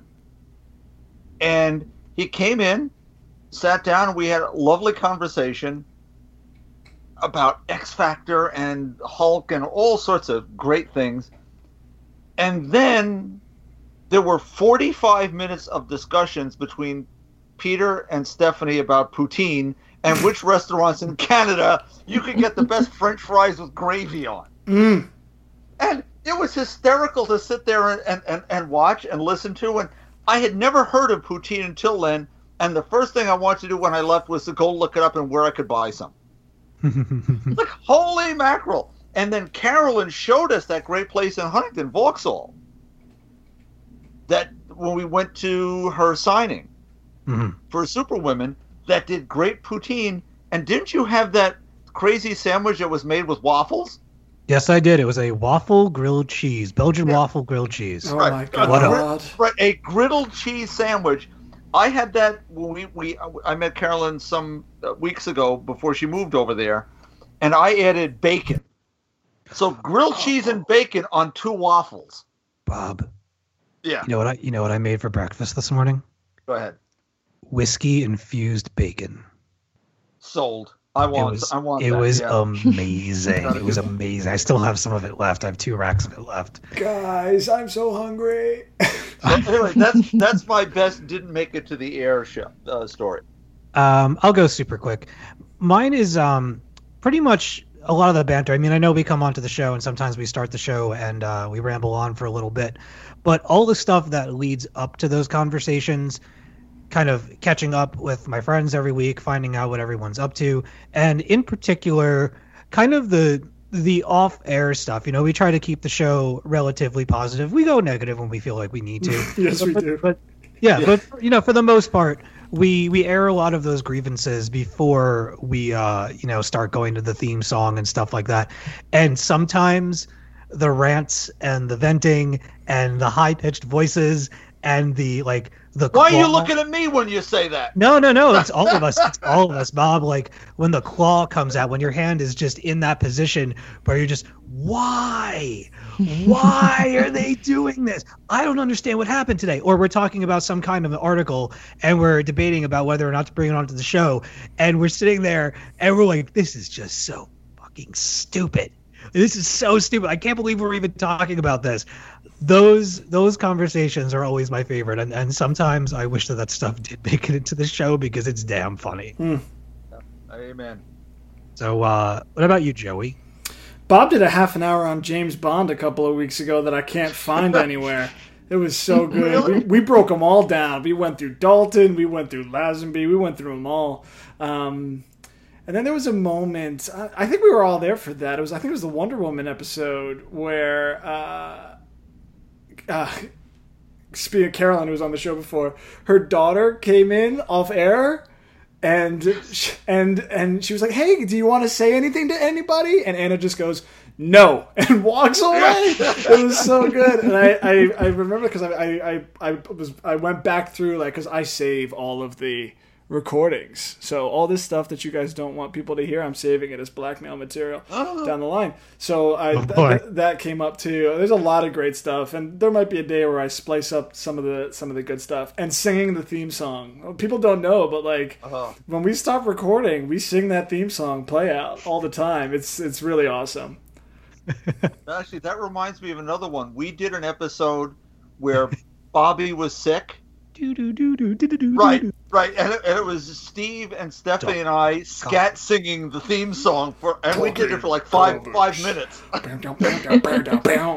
Yep, it was really good. Yeah, and he wouldn't let us use it as the theme song. That Back in the Hall of Justice. with, I mean, with good reason, but there, it was pretty fun. I don't know. There was no good reason to keep that from the good people. Yeah, I have That several be- versions of it that I can share. Yeah, we should do our own like theme song. We can do like a like a barbershop quartet version, starting with the next episode. It's a lot of work. Yeah. Now Yeah. I'm saying it. Especially Yeah. considering I can't sing. Yeah, but you know, we'll figure it out. I'll do it. Me me me me me. All right, Mara, do you have a favorite moment that never made it to the air? Um, I was trying to think. Like, I can't think of a specific one, but I know there have been a couple instances where I don't record before the show, and there's a a long bit or something like that, and then someone says, "You were recording that, right?" no, no, sorry. Can't release it for Patreons or anything like that. Oh. Lost uh, forever. Uh. Oh. Da-da-da. All right, let's. Here's here's a not make the air that doesn't happen enough. I love when you go full Mega Maramon on your sign off, and we never hear enough of that. So I sure hope we're going to hear one today. Maybe.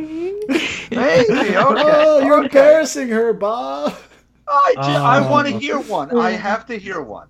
All right. Sammy Cassell, longtime listener and friend, says, oh, What's your favorite funny story from the first 299 episodes? Something that makes you giggle when you think about it.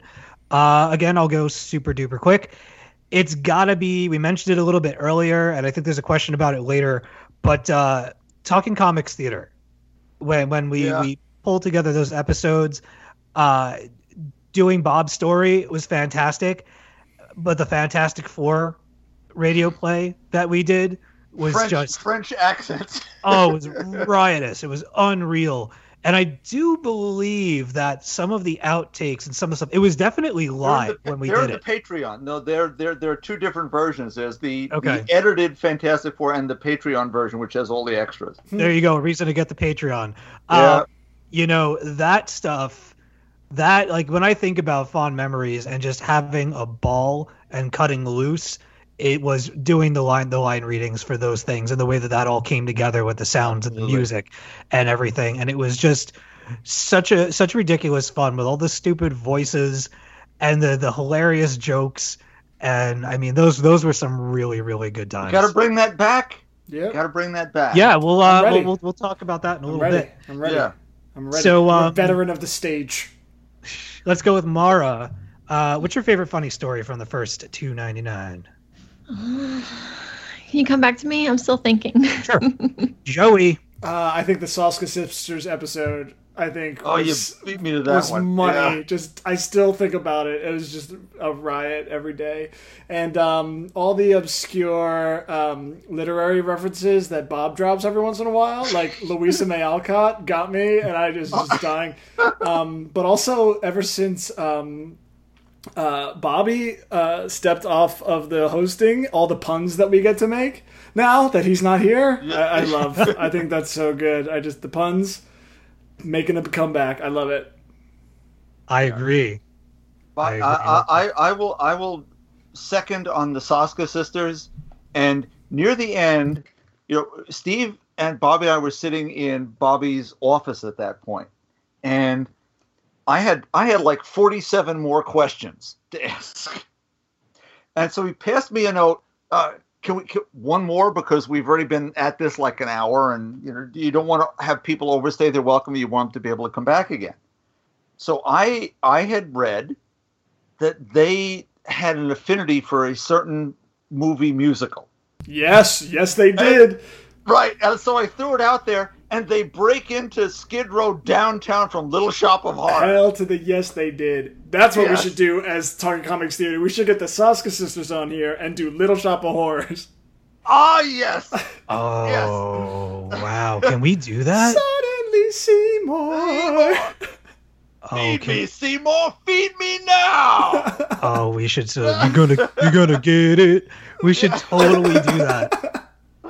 What you got to lose? In it? Oh, I would so do that. I love that musical. It's All so good. Put it on the list.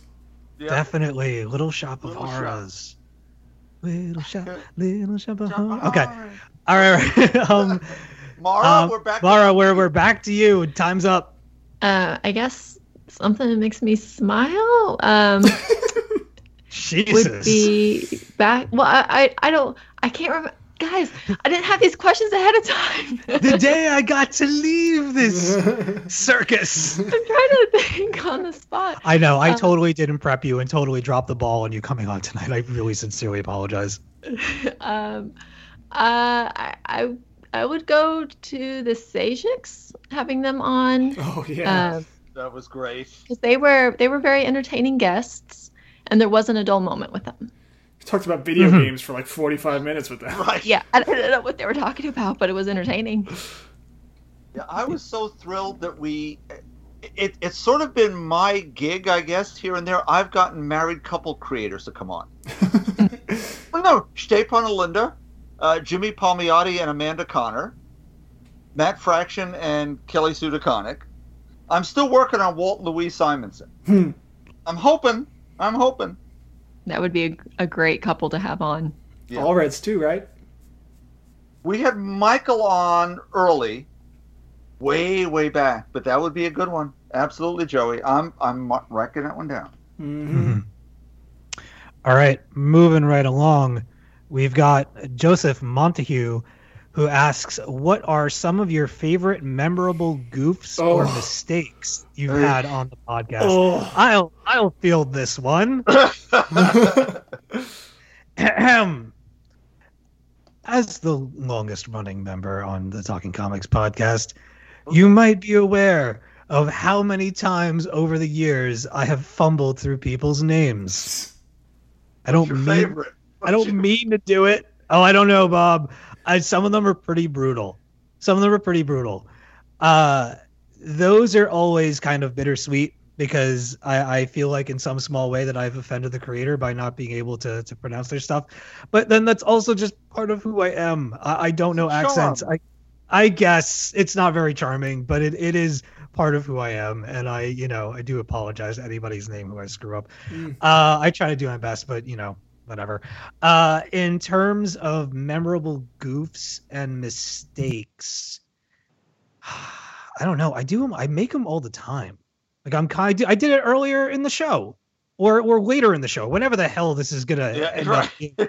We've recorded so many different segments and in different times tonight so far. Uh, I announced that Melissa was coming onto the show with 301, but it's actually Yes, gonna be 302. 302. Like it happened. This it happens all the time, and um, you know, it's it's it's just it is what it is. Stuff. Um, but you will you will never be short on goofs or mistakes so long as Steve Seigh is a part of the Talking Comics podcast. Got you covered. Uh, make you feel a little bit better about yourself when uh, that theme music starts playing in the outro. So, uh, yeah, I'm gonna pass it on to going around Joey. Okay. So, remember the Batman versus Superman episode? All right. This was a big fucking deal because it fell on my spring break. So I drove out to the island to record with you guys. That's right. Do you remember that? Okay. Yep. And first of the- all, we, we had some tapas and had a glass of wine yeah, and the whole. yeah. Yep. First of all, my microphone literally broke the episode, if you'll remember, right? The way that it was Yes. plugged in or whatever literally broke that episode. But after Bob had put like three glasses of whiskey in me, Um, we were. I was talking about Daughters of the Dragon, and instead of saying Misty Knight, I said Misty Stone, which is a very different Misty in a very Yes, different is. career Yeah. path than Misty Knight. and I and that was that was She's a lady of star and screen. that was a goof. That was a goof that I remember very vividly. And I was like, man, they're still gonna have me on this show after that. After I broke the show and referenced a uh, a uh, actress in in, Yes. in, in in that in that segment there. Amazing. if I could just add to my goofs list really quick, Joe, you actually reminded me of something. Talk about breaking the show. I got to give it up to Stephanie for back in the day that every time, I was just gonna say that. Yeah. time that she would mention the Fantastic Four, her microphone would short out or the polar bear internet would cut out. Yeah, would stop working. Uh, one time we actually lost a whole segment of the show because Bobby couldn't get it back. And oh god! So if you want to talk about goofs or mistakes, every time that Stephanie brought up the Fantastic Four, she'd be like, "Well, Fantastic Four," and just she'd keep talking, and we'd be like, "Steph, Stephanie, Steph, no, we're No. it's it's gone. We need to start over." And Just uh, when I thought I was making progress, you know. oh, oh, good times. Good yeah. times. Um, it was only a couple of weeks ago where I spent five minutes fumbling for the name of Lin Manuel Miranda, the guy who wrote Hamilton. Come on, man. Come on. Exactly. I mean, exactly. I know it like I know my own name, and nothing. And I'm looking around the room here, and it's great if I want to know the name of John Carpenter, George Romero, or Orson Welles, but Lin Miranda, nowhere, nowhere. I'm I made so many goofs that nobody ever caught that I still apologize for anyway. I'd go on the forums or write people an email. You know that issue I said it was? It wasn't really Avengers 12. It was Avengers 13. I'm sorry. That it was just like, no, you're gonna get these things, get them, get them right. But th- those Fantastic Four moments were so amazing because when I first came on the show, that was, you know, a book that was kind of in flux. It was about to get real because of Jonathan Hickman, and I was trying to convince people you should read this. I know it's an old book, and it worked with you, Steve. I gotta say, I had one convert, but that every every time poor Stephanie mentioned the name, Mhm. it's as if there was a solar eclipse or a meteor would strike or something goofy would happen. Yeah. But then when we d- actually did the, the our radio plays, that that turned into so much fun. So the goofs become something special. Th- They're endearing. We're human after all. I know Mara's never made a goof. She is too well prepared. No, because the I was thinking like the biggest goofs I have are just about anytime I get really excited about a comic book and I can't explain it. Um, and it mostly just turns into me squealing. Um, Which is good. Which is which is charming. and it's usually about Star Wars or it's about whatever shoujo manga I, I, I read that week. But uh, I always leave that segment thinking nobody knows what this book is about. Nobody's going to go read it because it, it's just there's nothing there anymore. Um, yeah. I'm going to give you a second chance. I had a, a listener email this week wanting Okay. to know should they begin Akira and where. So Well- for Francisco, here it comes. uh, Kodansha, I believe, is releasing a big box set of the Akira manga, um, like limited edition library copies. You know, like the the fancy manga. Yep. Um, so definitely, if you're willing to drop like 120 bucks, Ooh, Okay. If you're willing to drop 20 bucks, yeah. um, a also starter set, the Akira starter set. a lot of libraries carry it. Okay. Um, I know a couple libraries in my area have the the big oversized editions. Um, so, and you just start with volume one. There you go. That, there you go. See, Francisco, now you've got a real answer from an expert. I didn't know anything, so I, I asked Mara. All right. Are we ready to move on to our next question? Mara, Yep. did you Uh, did you give your goofs and yourself? I think I did. All right, good. So, uh, this question comes from Carl Winthrop on Twitter. And the question is What makes a comic timeless? What comic currently publishing will people come back to 50 years from now? Hmm. I have a couple in mind. Okay. Should I go first? Sure. Uh, the first series that comes to my mind that people will be reading in 50 years is Saga. Yeah. Saga is It'll still be going on in 50 years. Yeah, it'll still Yeah. be published in 50 years. Who knows? Okay. Uh, that's going to end up being a, a timeless piece of uh, comic book history for sure. I have no doubt about that whatsoever. I also think uh, this. I didn't get to talk about this in my lightning round, but I read uh, Bitch Planet over again uh, in preparation to have Kit on the show, and I gotta tell you, that is some powerful comic book making, my friends. The back matter in that comic by itself is first of all should be published in a well, an oversized hardcover mm-hmm. from Image. They'd be fools not to mm-hmm. do it. And two, and I mean this wholeheartedly, there it should have its own or at least an honorary award at the Eisners for all of the back matter stories and uh, research papers and confessionals and advice and on all this all the stuff all of it. There are so many brilliant women writing in the back of that book and it's it's it's inspiring and it's scary and it's sad but it's just amazing. It's it's just as rock solid as the mainline story itself and everything in between. It's a fantastic series uh, and i think that it means a lot to a lot of people. It's created its own movement.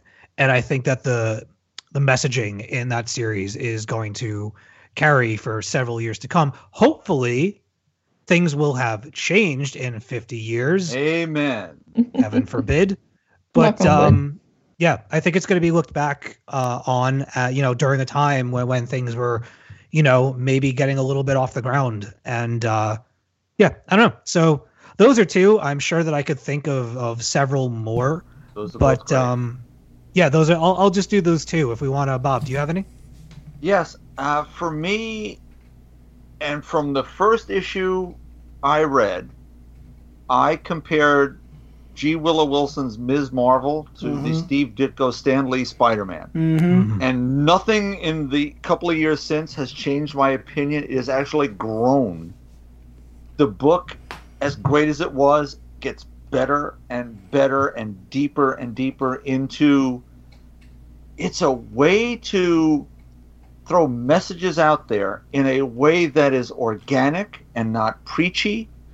We have characters we can relate to, which is where it, it comes from, because it's from the heart. And that's from Ms. Wilson's heart and Kamala's.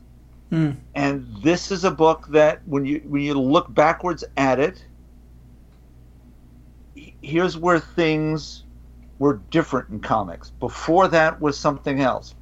But as with a lot of things, I, I talk about movies a lot on this show because, well, I've got a house full of movies, and Steve's a movie guy too. 50s monster movies, we all think about giant bugs and whatever's going on. There's actually a precursor. There's something that starts it. It's a four, 1948 movie called Unknown Island, and no one cares, but I'm going to throw it out there. But to me, I mentioned in my talk at the library. I think the book that changes things. So if I'm going to mention Ms. Marvel, I need to mention the book that makes Ms. Marvel happen. That's Kelly Sue DeConnick's Captain Marvel, where you you took a character that had been multiply fridged by very different writers who took apart what had been what had tried to be done back in the 80s with this character was, was supposed to be a very forward looking character that that then been turned into a drunkard thrown from the avengers twice impeached and all the, the other horrible things in that annual i don't even want to talk about or actually it's issue 200 or whatever I, I, I'm angry already. But here's the thing we turn Ms. Marvel into Captain Marvel with embracing the legacy, changing things, not being in the bathing suit with the, the boots and the whole mess. And now it's the military basis of Carol Danvers, her backstory. It began to change the way people looked at comics, as we will hear or will have already heard. Kit, I'm, I'm time traveling. She was a person who cosplayed as Captain Marvel and the Carol Corps. And it was that energy that went through the Marvel offices that got Sana Amanat, who was editing Captain Marvel, to propose the idea of Ms. Marvel. So I think those two characters and those two series are linked. And there's a there's a there's always a moment there's a tipping point and i think that whole little period we're looking 2012 13 14 where things began to look differently in comics where readership started to change again and so for, for my money it's those two series captain marvel and ms marvel in, in tandem that will be looked at 50 years from now as that's the place where things were different Nice. Nice. Okay. Uh let's each if you've got two, let's just do two. Joey, do you have some some comics you would like to add to the list? I had Miss Marvel saga. I also think the Hawkeye run from Fraction Lemire through Thompson, I think is gonna, absolutely. is gonna stay. Um, I also think uh, Lumberjanes. I think will probably stick around for a while. Um, Hmm. and also this little book I really enjoy. It's called uh, "The Wicked and the Divine." Uh, I know. Never heard of it. I know no one else is reading it, but uh, in 50 years, everyone's gonna be like, "Hey, they used to talk about this book on Talking Comics." One of the hosts, his name was Joey. He talked about Wicked and Divine. That book was really fucking good. I probably should have read Walking it. around with shirts, Joey was right. Exactly. Scott Summers. All right, man. Thank you. Thank you very much. Mara, do you have uh, two titles you'd like to add to the list? I feel like this is right up my alley because I, I would think of these as legendary runs. Oh, plug. Um, Oh, So snap. I've, I've got two that are ongoing right now that as soon as they're finished, I'm like legendary, and one that recently finished that is legendary. Um, so the recently finished one, Rachel Rising. Yes. I think I think that is a wonderful comic series that has Just, Prob- damn it. Probably Go not ahead. as great as Impact of Strangers in Paradise, but a different kind of impact. hmm And then the two that are currently going that I think have significant impact um, Monstrous and Lazarus. Yes. Wow. Both very good picks. Uh, I also want to throw Locke and Key into the ring Oh, yeah, definitely. as well. All right, fantastic. Listen up, you guys. Uh, this podcast, as expected, is going very long. So we're gonna save some of your questions that you sent in because you guys are awesome for uh, our next podcast. But I am gonna ask one more because I think it's important to the theme of tonight's show. And this one comes from Luciano, uh, the Arctic Beast on Twitter. oh, Arctic Beast, Luciano? Yeah, Oh, yes. yeah, he's called in for other anniversary Yep. shows. Very, very cool dude. All right. So he says, Wow, 300. Has it been that long? Did you ever think that the podcast would make it this long? Is Luciano's question. Yeah. Uh, yeah, yeah, yeah, yeah, you know. yeah. It's all right. Yeah, yeah.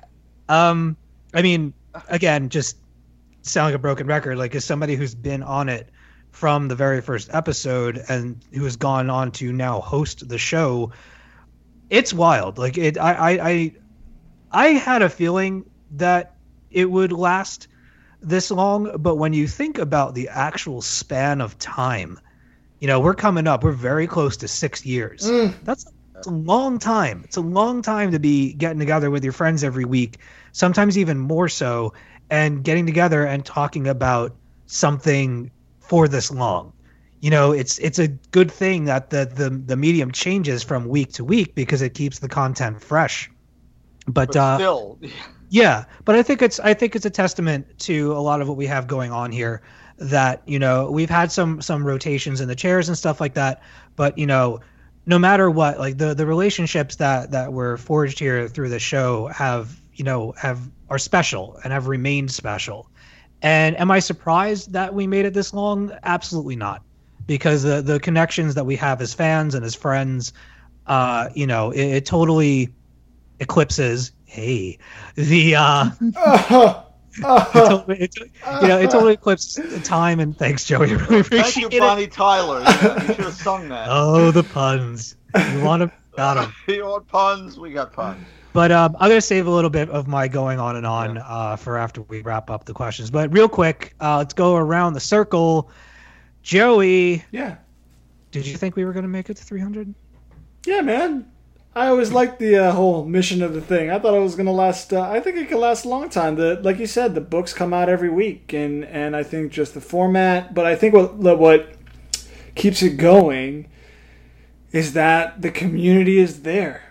You know, if the listeners weren't there listening, then we would probably still hang out every Tuesday and talk about comics. But you know, the fact that No one would listen. the fact that people want to hear and want to participate and send us questions, I think that keeps it going too. And as long as they stick around, we'll stick around. I think.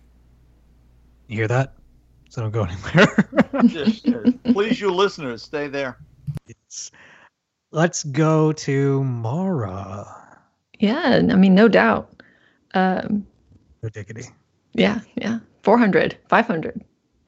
I think we could do it. All right, let's I- not let's not think so, push it. All right. I mean, Yeah. why not? I got Go like big or ten more in me. And, and Mara, you'll you'll come back. See, that's the, it comes around again. Yeah. My knees my knees aren't as good as they used to be. I can't keep can't keep running this stuff. Melissa's gonna come onto Joey. the show. and She's gonna usurp the whole thing and get Mara back on. And one day, like, we're just gonna go to sign on to Skype and it'll be blocked. Like, what? But it's cool. Like, what the hell's going on here?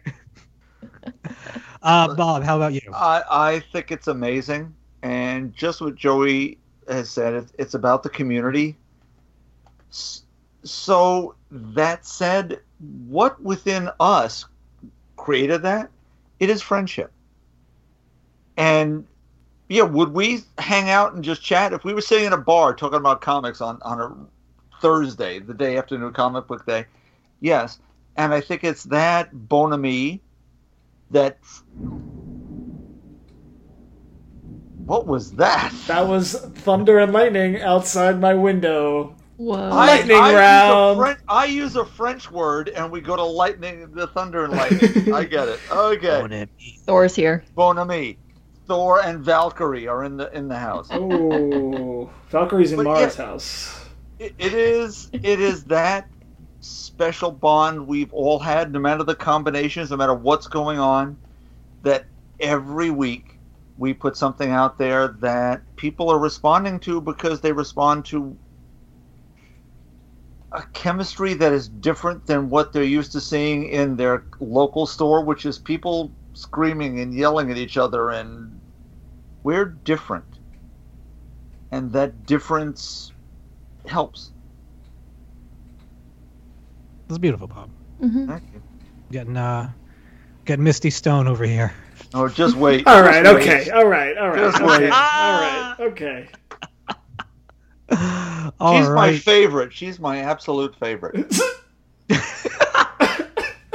All right. The when, when she are. and Luke, when she and Luke Box were a, cou- were a couple, it was great. okay. All right. Uh, blah, blah, blah, blah, blah. Did we go around? Is everybody? Yeah, we did. Yeah. All right. All right. Mara, Yes. thank you so much for coming onto the show and hanging out with us. We miss you. Aw, I miss y'all too. Oh, we had a good time in How's things San? Diego. Uh, yeah. Oh, yeah. Eisner party. Yeah. So good. Good times. All right. You guys, we. Wait a minute. Wait, wait, wait. Oh, where wait. can where where can listeners Oh, find that's Mara? right. Oh, that's right. Oh, oh, yes, yes. You can find me on Twitter where I tweet a lot about my dog and a lot about comics and a lot about psychology. Find me at Megamaramon. Yes. Yes. Burner, burner, burner, burner, burner, burner, burner, burner. Thank you. Thank you, Dr. Mara. Thank you.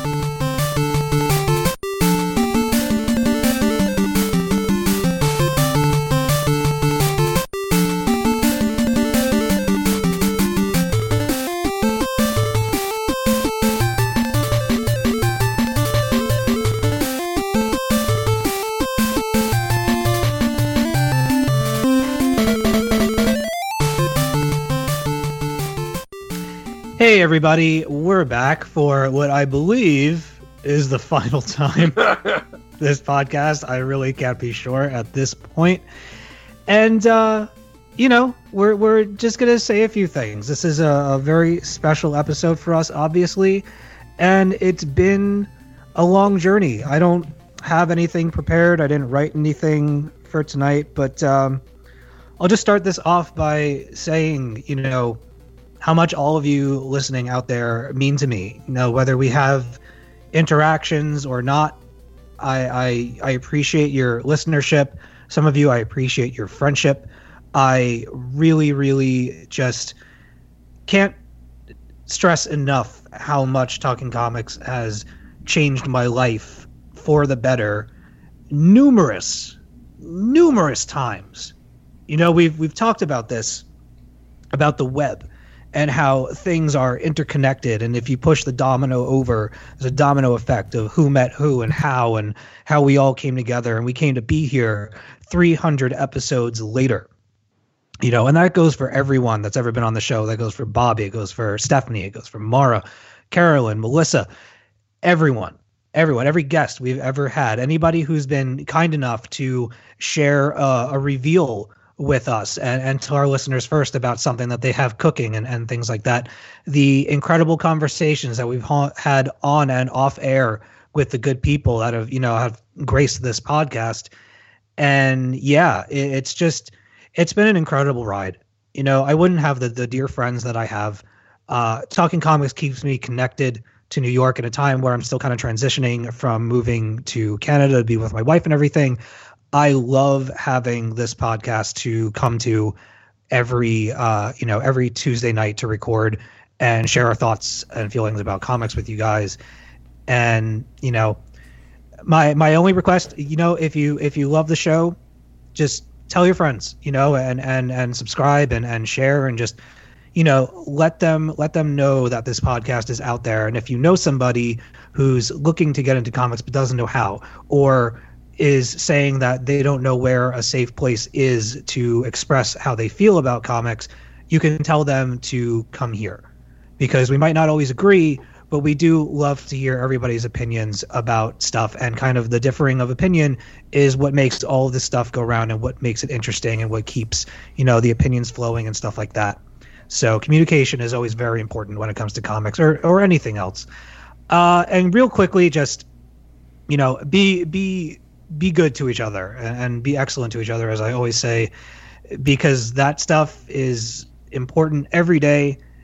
It's being amplified with with everything that's going on lately. It is a topsy turvy world, and the people that you know that love this medium, that escape to this medium with you, uh, hold them close and keep them involved and keep a, keep an open dialogue with with everyone that you come across because if we're spending time fighting and arguing about stuff with each other, that's not progress. And we need to be making progress. Um, I'm going to pass it on over to Bob. And just one last time, sincerely, from the very bottom of my heart, thank you. Yeah, the, the thunder Wow, and lightning. Sorry, sorry. Perfect. Uh, Joey, Joey, why don't you go next? Yeah, because feeling? Bob's gonna Bob's be bring like really, and I don't want to go after that because like I'm, I'm not ready for that. No, um, That's why I went first. I know. Yeah, awful. I if you had made me go first, I would have thrown up though. So Perfect timing. um, Go for it, Joey. the no, I've talked about this before. Talking comics uh, has kept something alive for me that um, at various times almost went away, and that is you know my love for comics and my love for the medium and my love for you know going to the shop and reading books and talking about this stuff. There were many times over the last few years that you know I was like, oh, maybe this is it. Maybe this is it. I'm done with it. But then I got the invite to write for the site, and then I got the invite to join the show, and I was like, no, I'm gonna keep doing this. And like you were saying, it's a place where I can really open up and be, you know, nerdy about something that I really, really love. And I think that um, it's really helped me embrace that nerd, you know, and, and really share that not just on the show, but like in life too, and be more open about the things that I'm passionate about. And um, I hope that that I hope, but I also see, you know, in the people that interact with us online and listen to the show and the people that we meet, like, I hope that our openness on the show has pushed other people to do that too. Because I think that, especially in these times, like, it's so easy to hide stuff and it's so easy to kind of just insulate your passions and just go online and, you know, into your little echo chamber. Um, but every week we get together and, and we share and we, we, we sit down together and we talk and we um, share that with the world. And I think that that's something that, you know, we all have to do more of. Um, and, you know, talking comics has been a very important part of my life for the last two years in particular, hosting the show, not hosting the show, but uh, was it two years? When did I come on? About a year and a half, let's say um, year and a half co-hosting the show with you guys, and like forever, Joe, forever, right? Uh, like forever. yeah, almost two years, and you know, some some stuff went down in my life right before it, and uh, talking comics kind of helped me through through that stuff, and and has been there for me every week. So, um, and I think we've done that for people too. So over the last 300 episodes, you did that for me, and and now I like you know doing that for other people too. So, um, hopefully, we get to keep doing that uh, into the future. We'll be there for you like you want us to. Totally. And we will not let go. And All right. hopefully we get to do a musical version someday because we Little Shop. We're doing Little Shop. okay. I'm for that. I'm totally for that. Absolutely. But I need to be cast in the role of Audrey too. I have to be Audrey I'm too. the guy who knew Levi Stubbs. Okay. Yeah, but I can do the voice. All right. Okay. Maybe we'll, we'll have to have a, an Audrey off. We will. Yes, We we will. All right, Bob. Okay. I want you to just shred out, this huh? whole podcast. Okay. Focus. It, it's tough. It's it's hard to fathom the notion that we're at our tricentennial episode. Getting to number 300 means we have more shows in the can than Full House, Bewitched, Buffy, Seinfeld, and nearly everything but the various CSIs and Law and Orders, not that I'm counting, mind you. Additionally, since we're sticking with our legacy numbering, we'll continue to climb the charts, so look out, Homer Simpson. when I began appearing on this podcast as a special guest for episode number seven on November 29, 2011, talking about the just released Fantastic Four 600, and not to equate these two things, we had barely 300 listeners, let alone the tens of thousands we have now. And I say that all that to lead into some very personal musings. These five plus years in all of your companies have been truly special, as I've been privileged to watch an amazingly inclusive community grow around our passion project, one that continues to be engaged and touched by our hopefully thoughtful discussions of both comics and the thorny issues that can surround them. As we've gathered each week around the ethereal campfire, illuminated not by burning embers, but by the glow of computer screens and smartphones, I'm always humbled by the very fact that you're out there, dear listeners. I may not know all your names, but through your words, I know your hearts, as so many of you have reached out to me directly, dating from our first Women in Comics presentations to lovely letters that I received from Lila, Brett, and Francisco this very week. So, to all of you, my humblest thanks. I've been doubly blessed. As many of you have reached across the electronic divide to become friends without whom my life would be much the poorer. So to Sarah, Carolyn, MSDC, Hugh, Maria, Bronwyn, Adam, and so many more, words cannot adequately convey the depth of my feelings. Mm. None of this would have been possible without my amazing colleagues, past, present, and future. So to Brad, Brian, Steve, Stephanie, Joey, Mara, Melissa, and Jessica go my deepest thanks and love. With an extra special nod to Mr. Bobby Shortle for bringing Talking Comics to life in the first instance. Through this enterprise, we've seen friendships blossom across continents and seas, relationships deepen, and marriages begun. hmm So, as someone who has not as many calendar pages on the wall to pull off as he once did, can there be a better legacy than that through this medium we all love, that we can bring together so many diverse people who embrace and embody our best and most heroic natures. Excelsior. Shit. That was wonderful, Bob. Thank you. This show really is kind of like a time capsule, or at least it will be at one point. Yeah. And the radio waves actually just emit out into space. That's right. Yeah. Out there with Voyager. Of course, these aren't radio waves, though, so. No. But the metaphor stands. It does. It does. Uh, what doesn't stand is us anymore Mm-mm. on this podcast because we're going to wrap it up. We're going to have something a little special for you after the ending, uh, closing music. So stick around for that. But otherwise, I think we're ready to wrap this thing up. Can I get a yay? Yay. All right. I'm, cr- I'm crying, so you got to bear with me. All right. That's going to do it for this week's edition of the Talking Comics podcast. As always, you can send us your comments or questions through our email, podcast at talkingcomicbooks.com. We are also on Twitter at Talking Comics. Don't forget to check out talkingcomicbooks.com for news, reviews, and articles about game about comics, video games, and TV shows. We also have podcasts of every flavor, including talking movies, talking games, talking Valiant, legendary runs, D&D adventure, and more. Bob, where can our listeners find you? Uh, wherever they're pouring a glass of scotch at this time of night, because I need a drink. Bob All right. Reyer, talkingcomicbooks.com. And how about you, Joey? At Joey Braccino. And I am at dead underscore anchorus on Twitter.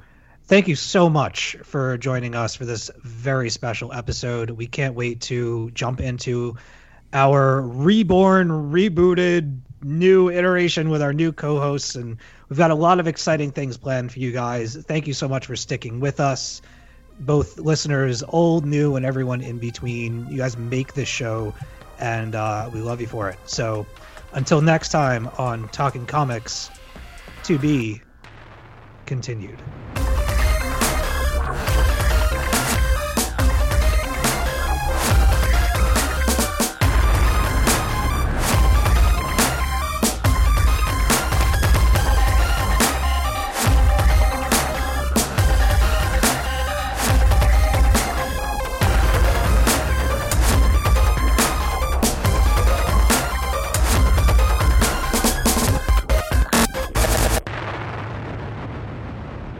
Longtime veteran listeners will know my voice. Some of you who are newer to the show probably don't know my voice quite as well. I'm Bobby Shortle. I am the editor in chief and founder of Talking Comics, and I just, unfortunately, due to circumstances kind of beyond my control, um, just stuff happened tonight. Um, I'm not able to be a big part of the show, which uh, I'm very sad about. I really wanted to celebrate with everyone and, and, ring in this amazing, amazing um, milestone 300 episodes.